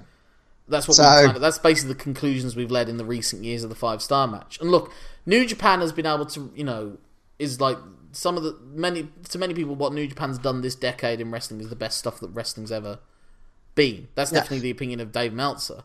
And now it's uh it's And an it's, an estate of internationally and yeah. you know, it's- WWE wrestlers are taking more from New Japan than New Japan are taking from WWE. You know, yeah. You're seeing And- a lot of sling blades and topes and pretty much all of Buddy Murphy's arsenal is variety of Japanese wrestlers' finishing moves. and you know new japan itself has had to like do a bit of like re- rescoping rebuilding in terms it's of its lost, expanding it's lost its it, it's lost its hot, hottest gaijin Yeah, this decade but they but they built that guy themselves. He was he was just a junior heavyweight in January ddt 2016. and whatnot yeah and, me- and wrestling like little girls and brooms You know, they made they they they've had Devitt, they've had AJ Styles, they've had Omega as the leaders of the Bullet Club, and they've out they've they've gone on and they've been able to continue without any of them. yeah and they've got now got Jay White, which is something different. Their Los Ingobernables de Japón is as big as Bullet Club ever was, especially in Japan and in Mexico. You know, unfortunately, we still don't know much about the. Both of us are very ignorant on the Mexican scene. Yeah. you see a lot of AAA out on Botchamania, but um, and Lucha Underground, like you're saying. But now guys like Pentagon and Rey Fenix. Uh, and Bandido are making big names for themselves in PWG, kind of like how Rey Mysterio, Psychosis, and all. oh yeah if you hear the way i've Like talked said- in recent episodes i have a massive man crush on pentagon But now so many of these guys are doing stuff that we recognize from Jap Lucha, from North America, from the Indies, from British wrestling, even with some of them. Like people going ape shit over a Zack Sabre Jr. Pentagon match in in PWG because they know they were going to get cool submission wrestling. You know. yeah baby Um, but what I just want to end on as well. So that was the thing I wanted because we, we, we want to get to the things. But the one thing I want to key into more than anything, the thing that has worried me over this decade, uh, in the social media realm, has been the tenor and the tone of conversation that seems to have got worse, and fan culture. Now I've been involved. I've been aware of the online wrestling scene since the late 90s. And in all honesty, there have been people saying the shit that wrestling fans say now all the time. Hmm. It's just Twitter wasn't there so they could be seen by more people. They couldn't at most of these guys, you know? I mean, I remember Chris Jericho going on a rant in 2002 because uh, some people didn't think his match with Rob Van Dam on King of the Ring was any good. And he said that was four and a half stars. I've had it with you, Marks, or something like that, you know? So there was always like the Chris Jerichos and the Chris Benoits and Edges of this world were embracing the internet culture. yeah I remember Matt Hardy like responding to a thing that he'd seen on 411wrestling.com. It was so weird realizing that they had this thing, you know, this this joint thing. So this is nothing new. But the intensity, the loudness, the abuse, the vitriol, and the extreme opinions on both ends. Mm. Just everyone trying to get to Alexa Bliss and saying horrible things to her, or saying really horny things to her. Trying to, you know, some of the stuff Paige has been sent, especially considering Yeah. the things Paige has been through as well. That's horrible. humiliation of wrestlers like like Paige and Xavier Woods and Yeah, Brad Maddox, and you know, whilst with Xavier Woods it mostly got played for laughs, for Paige it was something entirely different. you know? Oh, and I wonder what the difference there was. What could it possibly be? Uh, Um, but it was like, And I'll tell you what, I'll, t- I'll give you this story, and it's not just about wrestling in general, but it, it kind of upset me, and I think it might change how I view my relationship to pop culture in general in the next decade. I haven't decided yet, but this year, a couple of mates of mine run a merchandising uh, company, and they got uh, some advance notice of new jackets based on what the Avengers wore in Endgame. Do you remember when they all went into the quantum realm? Yeah, the white ones. The white suits. Yeah. So they asked me to just write a little bit of copy about them. Now I've seen all the MCU films at the cinema. Never watched any of them really again on telly or anything, but I do enjoy the MCU. It drives me crazy that it's kind of the, the only game in town almost in this world of cinema. And Disney's increasing control of pop of, of the cinema scene really worries me. Like actively f- frightens me. Um, Almost like WWE's to draw a comparison. and they asked me to write up just a couple of things, and I had no idea about the film. I think maybe one trailer had come out. I'd made assumptions based on what happened at the end of Ant Man and Wasp that this was probably going to have something to do with the quantum realm. yeah. And so I wrote it up, and they put it online. And then the next day, Oh like boy. news sites I was aware of were writing about what I'd written. There were YouTube videos about it. I think it was getting mentioned in podcasts, and they were ty- trying to decrypt what I had written. Who had nothing, you know? I'd, I, I'm in a flat in Birmingham. I don't know what Kevin Feige's up to when he's not diving into his pot of money Like and Scrooge it was that, McDuck. and it was and it was these websites like MCU Cosmic, and just realizing that so many people define their life by these things, and so much is available. And like we were saying, like if we watched everything that the WWE offered us, then that would take up one waking day of our lives, like Yeah. from wake to falling asleep. Well, it's seven hours of in-ring content without me counting we've main event and two, we've two or five the- live. And you know you have all these different it's like it's weird like when we when we were young we were saying how bored we were and we didn't have anything to do and, and didn't have enough to available to us and it cost me 15 quid to get a WWF video so I would only get one for my birthday and one for Christmas Yeah. so I just basically watched like like I said I've always watched I watched 1999 Royal Rumble uh SummerSlam 92 SummerSlam 93 1993 Survivor Series and my cousin's tape from Sky of the Battle Royal at the Royal Albert Hall and WrestleMania 10. And I watch those videos a lot. That explains your love for Bret Hart. Partly, yeah. But um but now it's just like they can they can define themselves by it. You know, you have the people that spend all their life. It was like with gaming. Like I stopped being interested in gaming when the Zelda game on the N64 came out, Ocarina of Time. Ocarina of Time. 'cause Or Majora's saying- Mask, because both are on there. No, it was Ocarina of Time. Okay. People were saying it's so brilliant you can play it for eight hours straight, and I was like, I don't want to play a game for eight hours straight. And I'm not a cool guy. I'm not a hip guy. I'm not a guy with like an exciting Bear Grylls esque life, you know. But I think you've got to have things in perspective. You can't get too obsessed with anything. I do this wrestling podcast because I love it, and this was like a year long project. But if you look at our output recently, we haven't been the most professional output in. You know, we haven't been the most professional producers in the world. I enjoy broadcasting. I enjoy discussing things. I enjoy taking things apart, but I don't enjoy blindly, faithfully talking about things. And, I, and despite what you might think, I don't enjoy shitting all over everything. Like I said, I've not been that directly emotionally invested in the WWE since I couldn't watch it after I left home for university in 2002. There's always been a certain amount of detachment for me with the WWE. I really got into Ring of Honor around that time. I've you know I would you know loving New Japan stuff. Like I've probably watched more New Japan shows from start to finish than I have WWE shows in recent years. That's not me trying to be hip. That's just that's what I like. I can't get that into AEW yet Yeah. but this desire to define themselves by these cultures and then the anger and the you know and the vitriol and how it can lead to horrible misogyny and racism in the worst examples and i know the majority of people aren't like that with the last jedi or the ghostbusters remake or anything like that but it just it's it's starting to become harder and harder to to crowd it out like you said you just went to see the rise of skywalker and so much of that is just reacting to fa- like Star Wars is the most meta film outside of Deadpool. Everything about Star Wars films now are about how it's Star Wars. Yeah. Instead of it just being a science fiction tale about space wizards for kids. which which is what it is. Yeah, when you boil it down, sorry, it's just the fact it's been boiled down so succinctly there.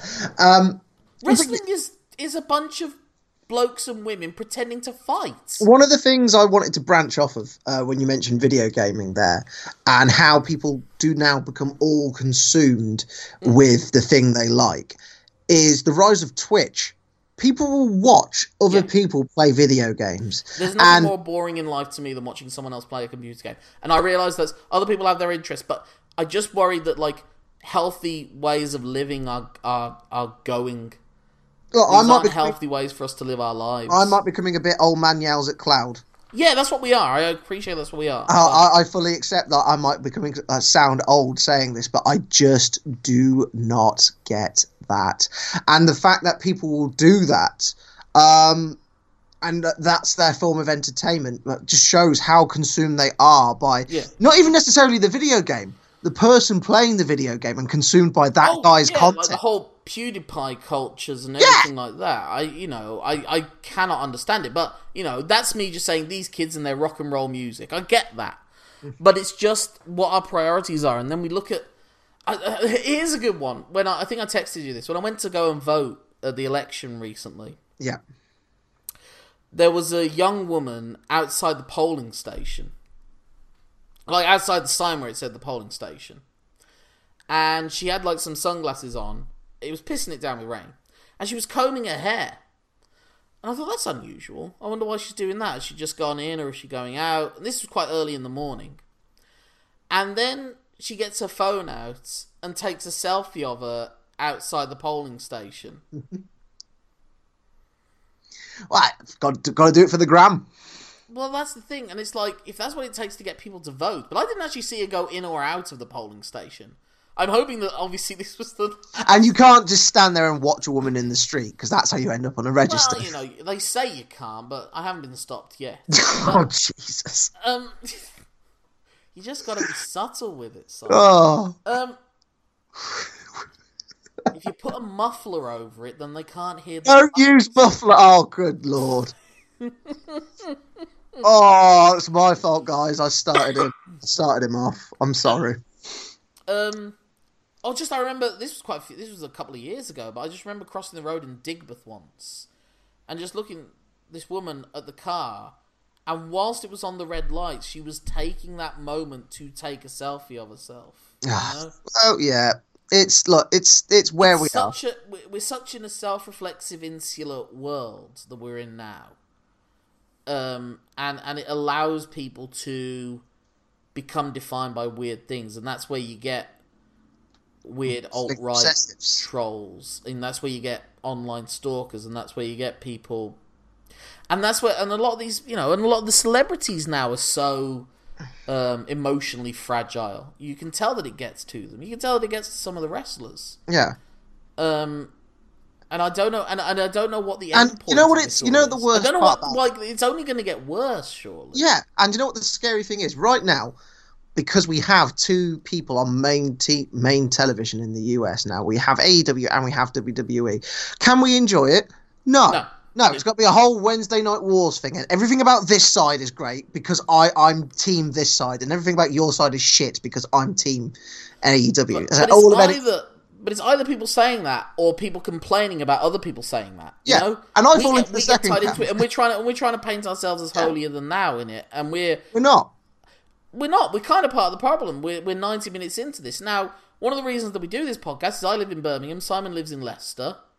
It's a way of us getting in touch with each other, uh, staying in touch with each other as friends, Yep. and and we can we can regiment it around it. In the past, it would people would go and meet up once a month to play a football game or to play Dungeons and Dragons or you know you know school reunions or university reunions or what have you. Now we what we have is this Yeah. and the podcast and giving ourselves little projects that's helped us through this year. We both had ups and downs this year. Yeah. You know, and the projects in this podcast has always been a, a- a release valve for us. Yeah. You know, like there was a time when we stopped it and it just didn't seem like it was going to come back. But then, like um, Simon's partner at the time told me that you really enjoyed doing it.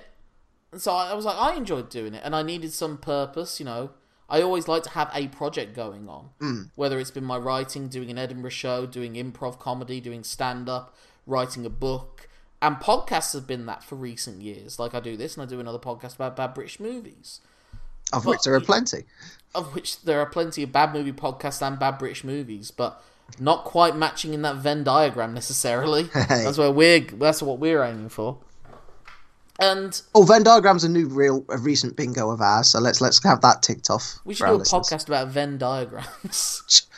Wow. Do you know what? I bet there's the the circle of four. podcast fans and the circle of Venn diagram enthusiasts. I bet you, knowing the world, there are at least four of those in the What world. we call it. Time to vent. Venn at work. Oh, that's better. okay, yeah. Could call ourselves. Uh, one of us could be a ventriloquist dummy. Please, let's stop. Let's just stop. We'll will meet a Venn. Oh, he's nailed it. Okay, yeah.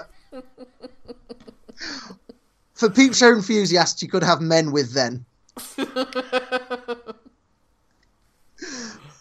I really want to make a Venn diagram episode. No, no, no, no. We're not doing that. We're not. We're not jumping the shark that bloody much. But um, I mean, I like I've always promised myself if I gain some sort of prominence through podcasting or whatever, I don't need that in my life. I'd like to make a living being creative in some way, shape, or form, and unfortunately, some of that will come with you'd have to develop some sort of fan base, and if you develop a fan base, the fan base either becomes entitled or they start to attract assholes. You know, like how much hassle now does Dave Meltzer stick does Dave Meltzer get now from people who just don't read his shit? Yeah. Do you know? It, to some, like I grew up wanting to be like. I think most children, when they grow up, want to be famous. Have like the idea of being popular and being famous.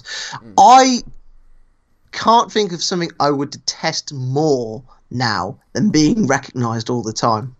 I Oh, would I hate it in this in this world now. I would hate to be a But celebrity. weirdly, don't you think that Instagram and all that makes a lot of people feel like they're famous? yes. If they've just got two or three people from school that like their Instagram, they'll weirdly get as much of a rush as they would have if they'd have been on Celebrity Big Brother, you know? Okay, to link to link this to wrestling.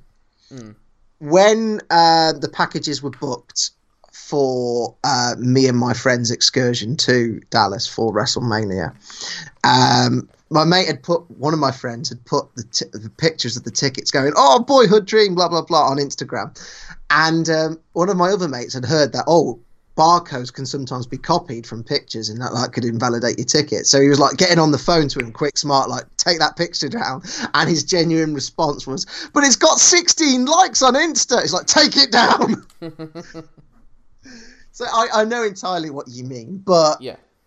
that man's a lot more grown up now. and He barely posts on Instagram. Like so I said, it's all about keeping that healthy detachment. And maybe at some point in the next decade, I will decide I have to step away from all of it and just start reading books from the 18th century, you know, and go into the opera. But then, fucking hell, when you, when I rare times I go to like the theatre or I've been to one opera, mm.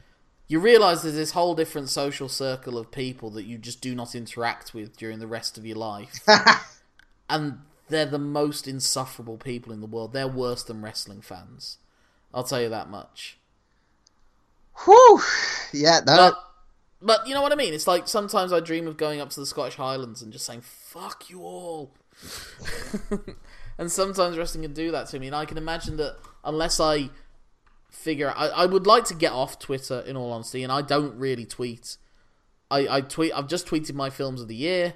I tweet after the Edinburgh Fringe about the shows I've loved, and then I don't tweet anything else. Pretty much. yeah, and you got and on Facebook you got shit for your opinion there as well. yeah, but he's all right. We- know, it's, it's, he might he's like the fine. Joker, but I can't hate him for that. no.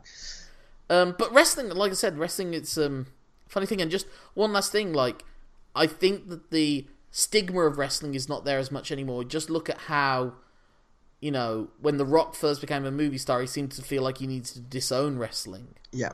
But then, and I think that was what management had advised him to do. But then when he comes back to host WrestleMania 27, and that return, like the the reaction he got, I mean, it's one of the most goosebump building moments, and he's never really left. He's like, you know, he said, "I'm never leaving." Well, you know, there's different definitions of leaving. Mm-hmm. You know, I mean, my stepdad said he was never leaving. Oh Jesus Christ! um, you know, it wasn't quite gone back, gone out for cigarettes, but it wasn't that far off.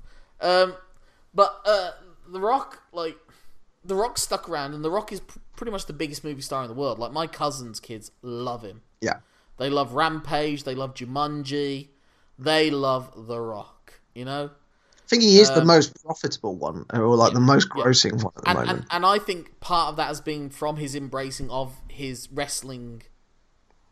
Like he's gone back to that fan base Yeah. and their loyalty has carried through, and I think that the Rock's popularity has reduced the stigma of wrestling, and now you've got Batista in the Guardians of the Galaxy movies, And Bond. You've got yeah, and the Bond movie. You've got John Cena doing like movies now. Apparently, this new one he's done for Nickelodeon is awful, but it's an obvious step that he's going up on that ladder that's yeah, his you know that's his tooth fairy you know you have to do it. You have to have that like thing in your armor, I guess.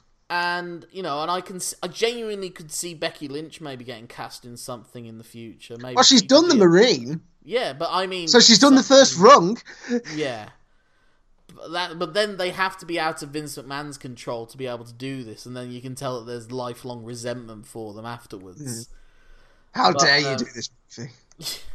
but it's interesting and like fighting with my family uh, was really well warmly received. Um, it was a good film. It was a fascinating one where it was like it was based on a true story but you feel like maybe 0.5% of what happens in the film actually happened in Yeah, real life they you know they rejigged a lot of it. I hear. but i think that it was it was but it wasn't looked down upon for wrestling you know Yeah, and also, I guess towards the end of last decade with Mickey Rourke's The Wrestler, that also started to, you know, bring it as a thing. And like I said, all these documentaries and pro, like so many people. I remember Greg James doing a thing on the BBC about wrestling. Uh, like uh, they did the Finn Balor documentary, they did the ICW documentary, they did the Sheamus one. they did the Piper Niven Viper documentary. Yep. They're YouTube personalities. They can appear on mainstream shows, and it seems like finally, in spite of it all, despite Vince McMahon's efforts, wrestling is part of the culture that it never was before. you Yeah. know? And it's beautiful. I don't know. Maybe kids still get made fun of in the in the playgrounds for liking wrestling, like we were. I don't know. Well. That's fine. You know, yeah. kids will always find some reason to make fun of. Oh yeah, absolutely. Kids can be so cruel. We can. we can. Thanks, Thanks, mom. Ow! But anyway, uh, there are a few key events that I'm sure you're kind of screaming at us for not mentioning because it's in the 2010s. But we're coming to our Mount Rushmore now. We've gone for two different categories this time. WWE events of the decade, there are Mount Rushmore moments, and non WWE events of the decade, which are our Mount Rushmore moments. Simon, do you want to go first or second? Uh, I want to go second for this one because I want to go first for non WWE, if that's okay. Okay. So, okay, so I hope you've got backups because I'm guessing some of these are going to match. Most So I just want to give you my backup options first. One was Daniel Bryan at WrestleMania 30. Mm-hmm. That was the closest one to being in it. The other one was The Rock returning. Okay.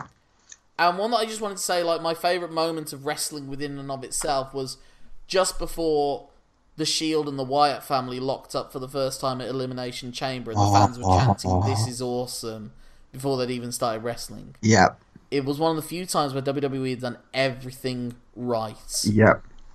And they did everything right in that match as well. Uh, that might be my favourite WWE match of the decade, to be honest. My, but my four Mount Rushmore moments are Yeah.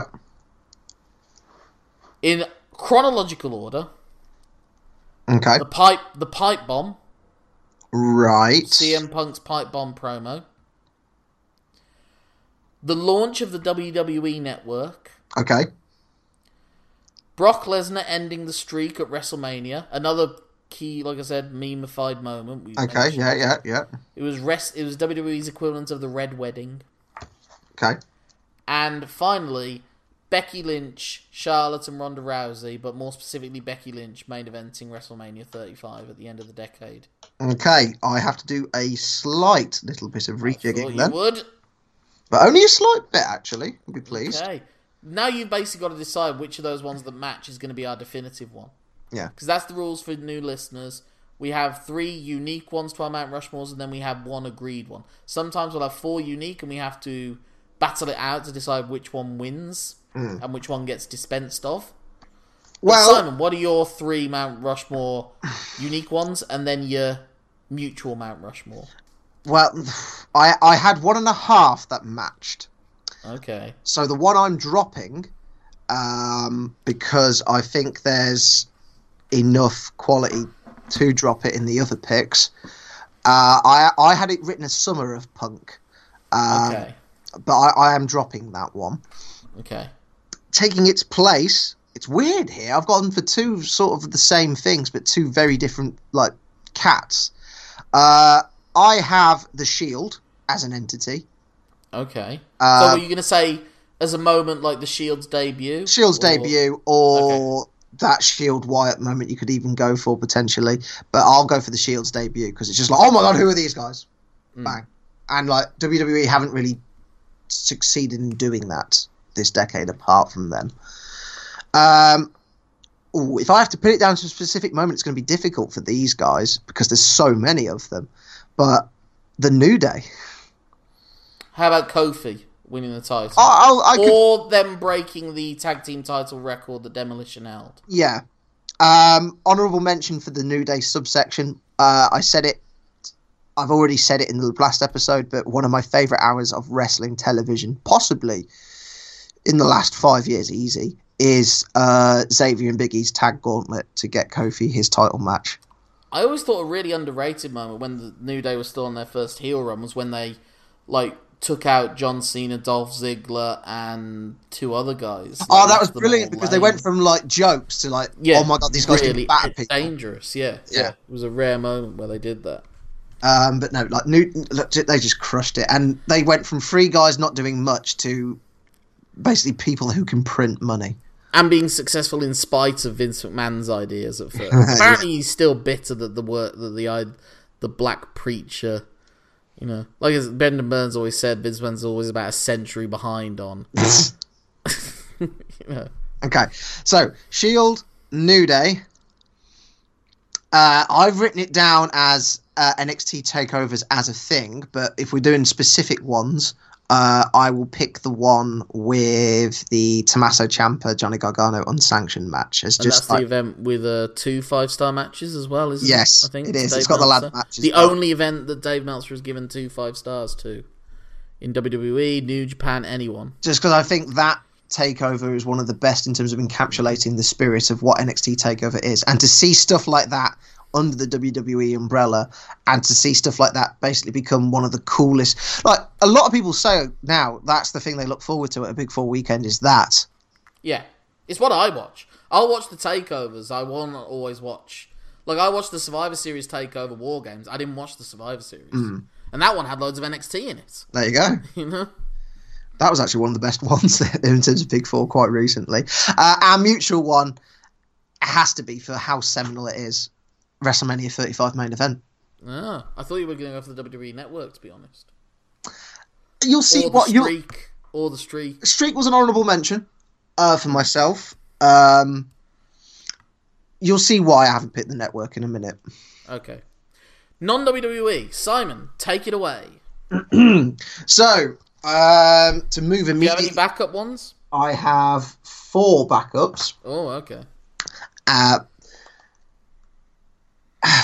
it's difficult to, again, I, I'm not putting it to an exact moment per se, but uh, what I am going to pick is streaming as a concept, and that's why I didn't pick the WWE network as um, one in the WWE one, because without streaming and without all these small companies having these like, having their online platform, they wouldn't be able to be like seen by so many people, and that that's what the internet has given us is the opportunity for, for me personally to see like stuff from Japan I wouldn't have not gone out of my way to see.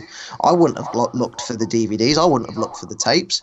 Uh, the, the Star Devlin match is rapidly one of my favourite matches, but I wouldn't have seen it without people like putting all of their pools into companies putting all of their assets into a streaming service to like give us to shrink the world, as Lorcan said, and it's beautiful.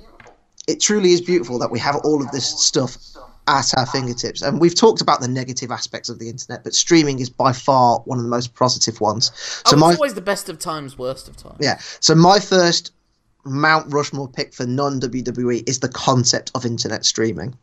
Okay. My second, quite uh, you can call this recency bias. I don't give a shit. Um, the creation of AEW, because there is an alternative that has a massive checkbook behind it and an opportunity to push Vince and give people a place to go, give different sorts of ideas a national platform. I'm all for that all day long. Um, third option, not option, third choice. Uh, we've covered it at length already in this episode, but you've got to look at their impact across so many different promotions in this decade. The Bullet Club. Um, and last but not least, um, if I had to pick a specific match, I would pick their. Uh, their two out of three falls one maybe, but the 60 minute draw is also really good. But I'm going for the series of uh, Kazuchika Okada versus Kenny Omega matches for what they did to wrestling in general and what they did for New Japan. So to summarise, uh, AEW creation, the concept of internet streaming, the Okada Omega series of matches, and the Bullet Club. I won't list my honourable mentions because I don't want to, like, um, you know, piss on your chips basically and like cut you off completely. Lorcan, what have you got? Great minds think alike, but I've got slight variants of some of yours. Okay. Um, I did have AEW's birth, and then at the last minute I swapped it out with the formation of the Bullet Club. Oh, okay. So I'm going to ditch both of those and make them both honourable mentions. right. Um, first I'll go with um my other backup one, which is uh, Chris Jericho uh, challenging Kenny Omega in New Japan. Okay. Jericho making that move was a very important point. yeah, yeah, no, yeah. That was my backup one. Okay. The other ones I'm going to include are ICW, Progress, and other promotions outside of the WWE being able to book shows in large scale arenas and draw thousands and thousands of fans. ICW in the Hydro and the SECC, Progress in Ally Pally and Wembley Arena, and others, you know, in different uh, other areas. Which leads into my other choice, one of my other ones. Instead of AEW being born, I thought this really precursed it. This was the uh, this was the parents getting it on, uh, which is all in. Yeah, okay. Uh, I've got Kazuchika Okada winning the IWGP Heavyweight title in 2012 from Hiroshi Tanahashi. Yeah. In basically, he'd just come back from his learning excursion, and people weren't convinced, but Gedo knew something that the rest of the world didn't, and that was that this is essentially the wrestler of the decade. Yeah. And this is an interesting one now. Whether we're going to put it down as our mutual, I don't know. But I have the six star match between Kazuchika Okada and Kenny Omega. Because if we're going to define it as a moment, that's Okay. the thing that triggers first the one, thing, yeah. breaks the star rating system, brings Dave Meltzer to his attention. Because of that, is probably why we did this five star project in the first place. True. I picked the other two because I like them more. but that's not necessarily to do with it. I'm, it's not just what you like. It's I know. the culture is affected by. Oh, well, So I- you're they- willing to well, change that. Yeah. you're willing to change that into the Okada Omega six star match. Well, pick's the wrong word because I said the series. I just highlighted those two specifically, but I would happily change it to just that one match. Yeah, that's fine. Okay. So that's our definitive one. So our definitive WWE one is Becky Lynch and women headlining WrestleMania 35. Yep. And our mutual non WWE Mount Rushmore moment of the decade is Kazuchika Okada and Kenny Omega's main event at the Tokyo Dome, gaining six stars, and really being the starting. You know, it was continuing on. From there, you basically get AEW. From there, you get our podcast series. From there, you get 42 matches Dave Meltzer somehow sees as being five stars, whether or not that's the case. From there, I think you get the desire to have those sort of matches and get that kind of attention, and also maybe the increasingly bloated nature of a lot of uh, main event matches. From there, one- you get, I reckon, um, I would go far as to say, from there, you get New Japan's expansion into America. Yeah, yeah, of course. Without that match, they don't even get 5,000 people in Houston. There you go. And that's going to be the funny thing with this next decade. Like, here's a quick question: We're not doing predictions. Does AEW, but does AEW exist on the 31st of December 2029? Oh, fucking hell. What odds would you give? What percentage likelihood would you say that's the case? Assuming uh, we maintain level of backer interest, uh, quite uh, quite short odds that it will still exist.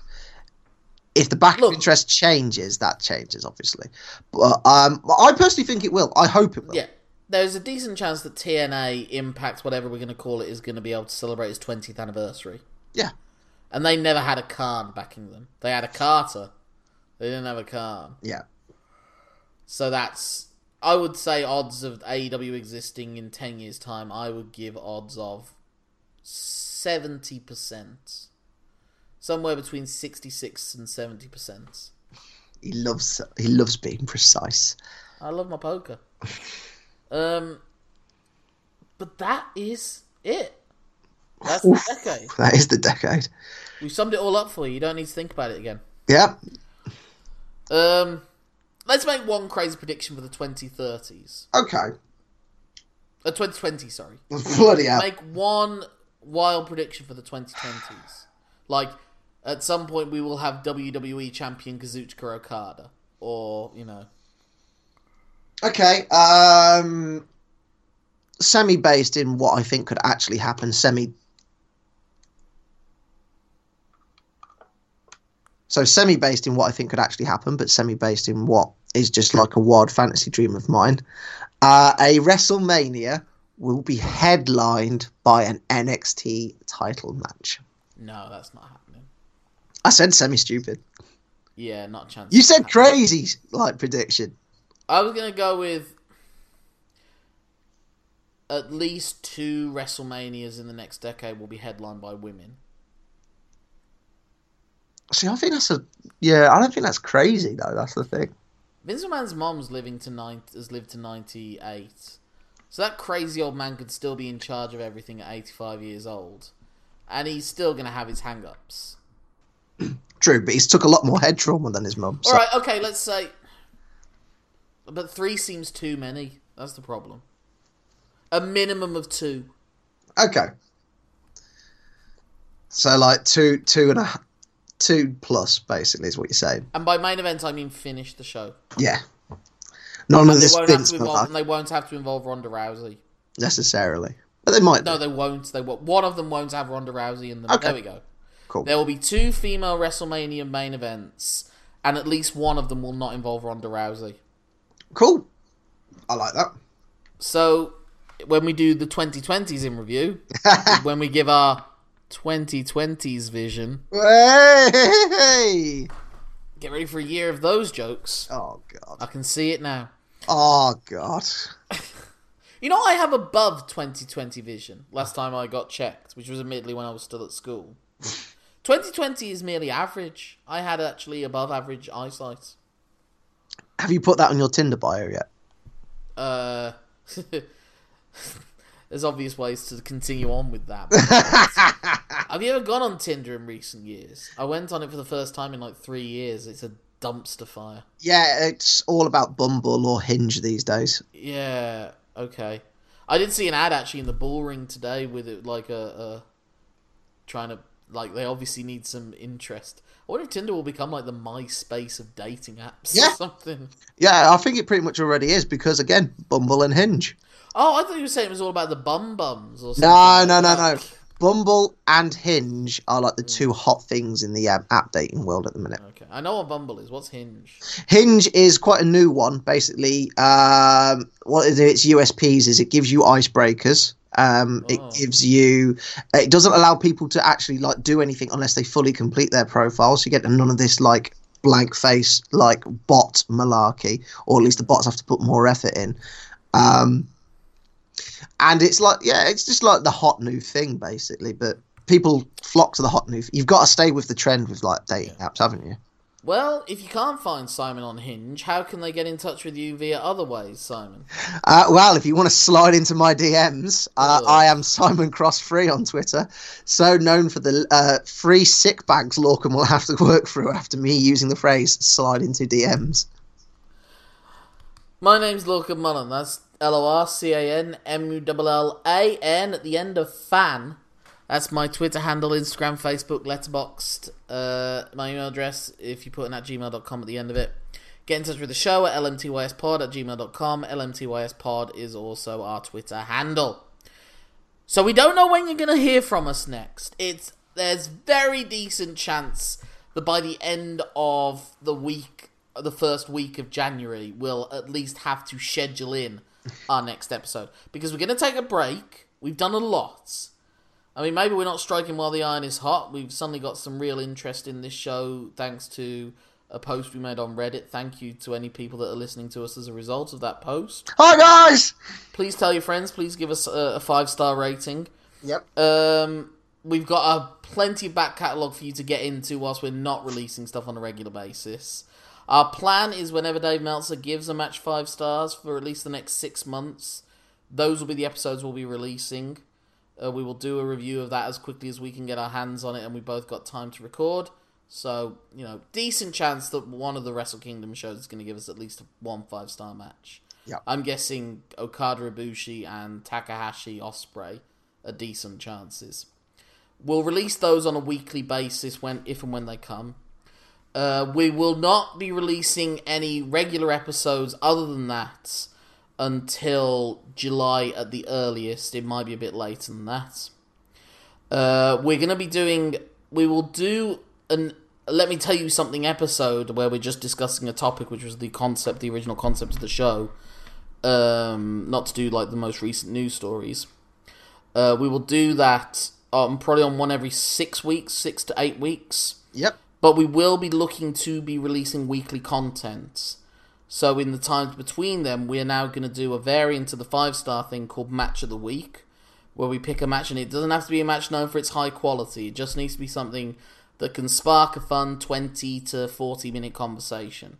We're going to try and keep it within a similar format and time frame of the five star matches. We will not do those episodes in a week where we've got to do a five star match. So what we're looking to do is release an episode a week going forward from around July time. But you won't get long ones like this, except for maybe uh, less than, maybe maybe ten. Well, we're not going to really do debriefs. Well, no, sorry. No years in reviews. It's all blurring now. like uh, expect. Let me tell you something's to be somewhere between eight to ten a year, and match of the weeks and five star uh, five star matches in the weeks in between those. Well, you got a guaranteed at least twenty six plus any five star matches that happen in- in the first half of the year.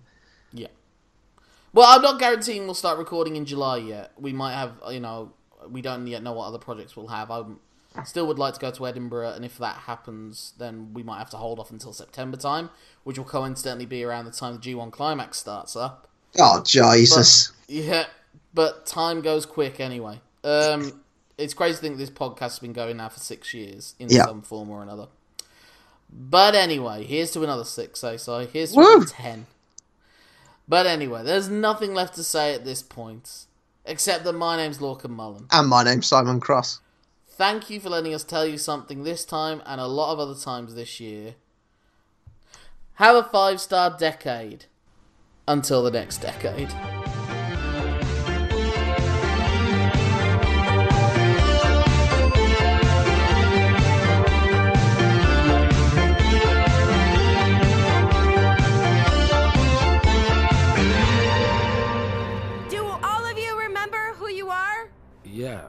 My name is Ron Benson. I'm an electrical engineer, father of two, and as you can see from my flat concentric nipple rings, I'm a member of this planet's top race. Okay, that's good. Uh, don't focus too much on the last part, but I'm Daryl Jefferson. I'm a landscaper. And I'll be damned if that ripple nipple bitch's race is superior. The cone nipple people will rule this world! You shut your mouth, you dirty knife nipple bastards! What'd you say to me, you target chest piece of shit?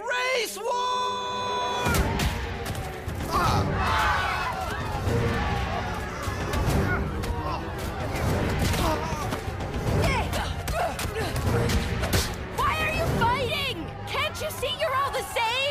Summer.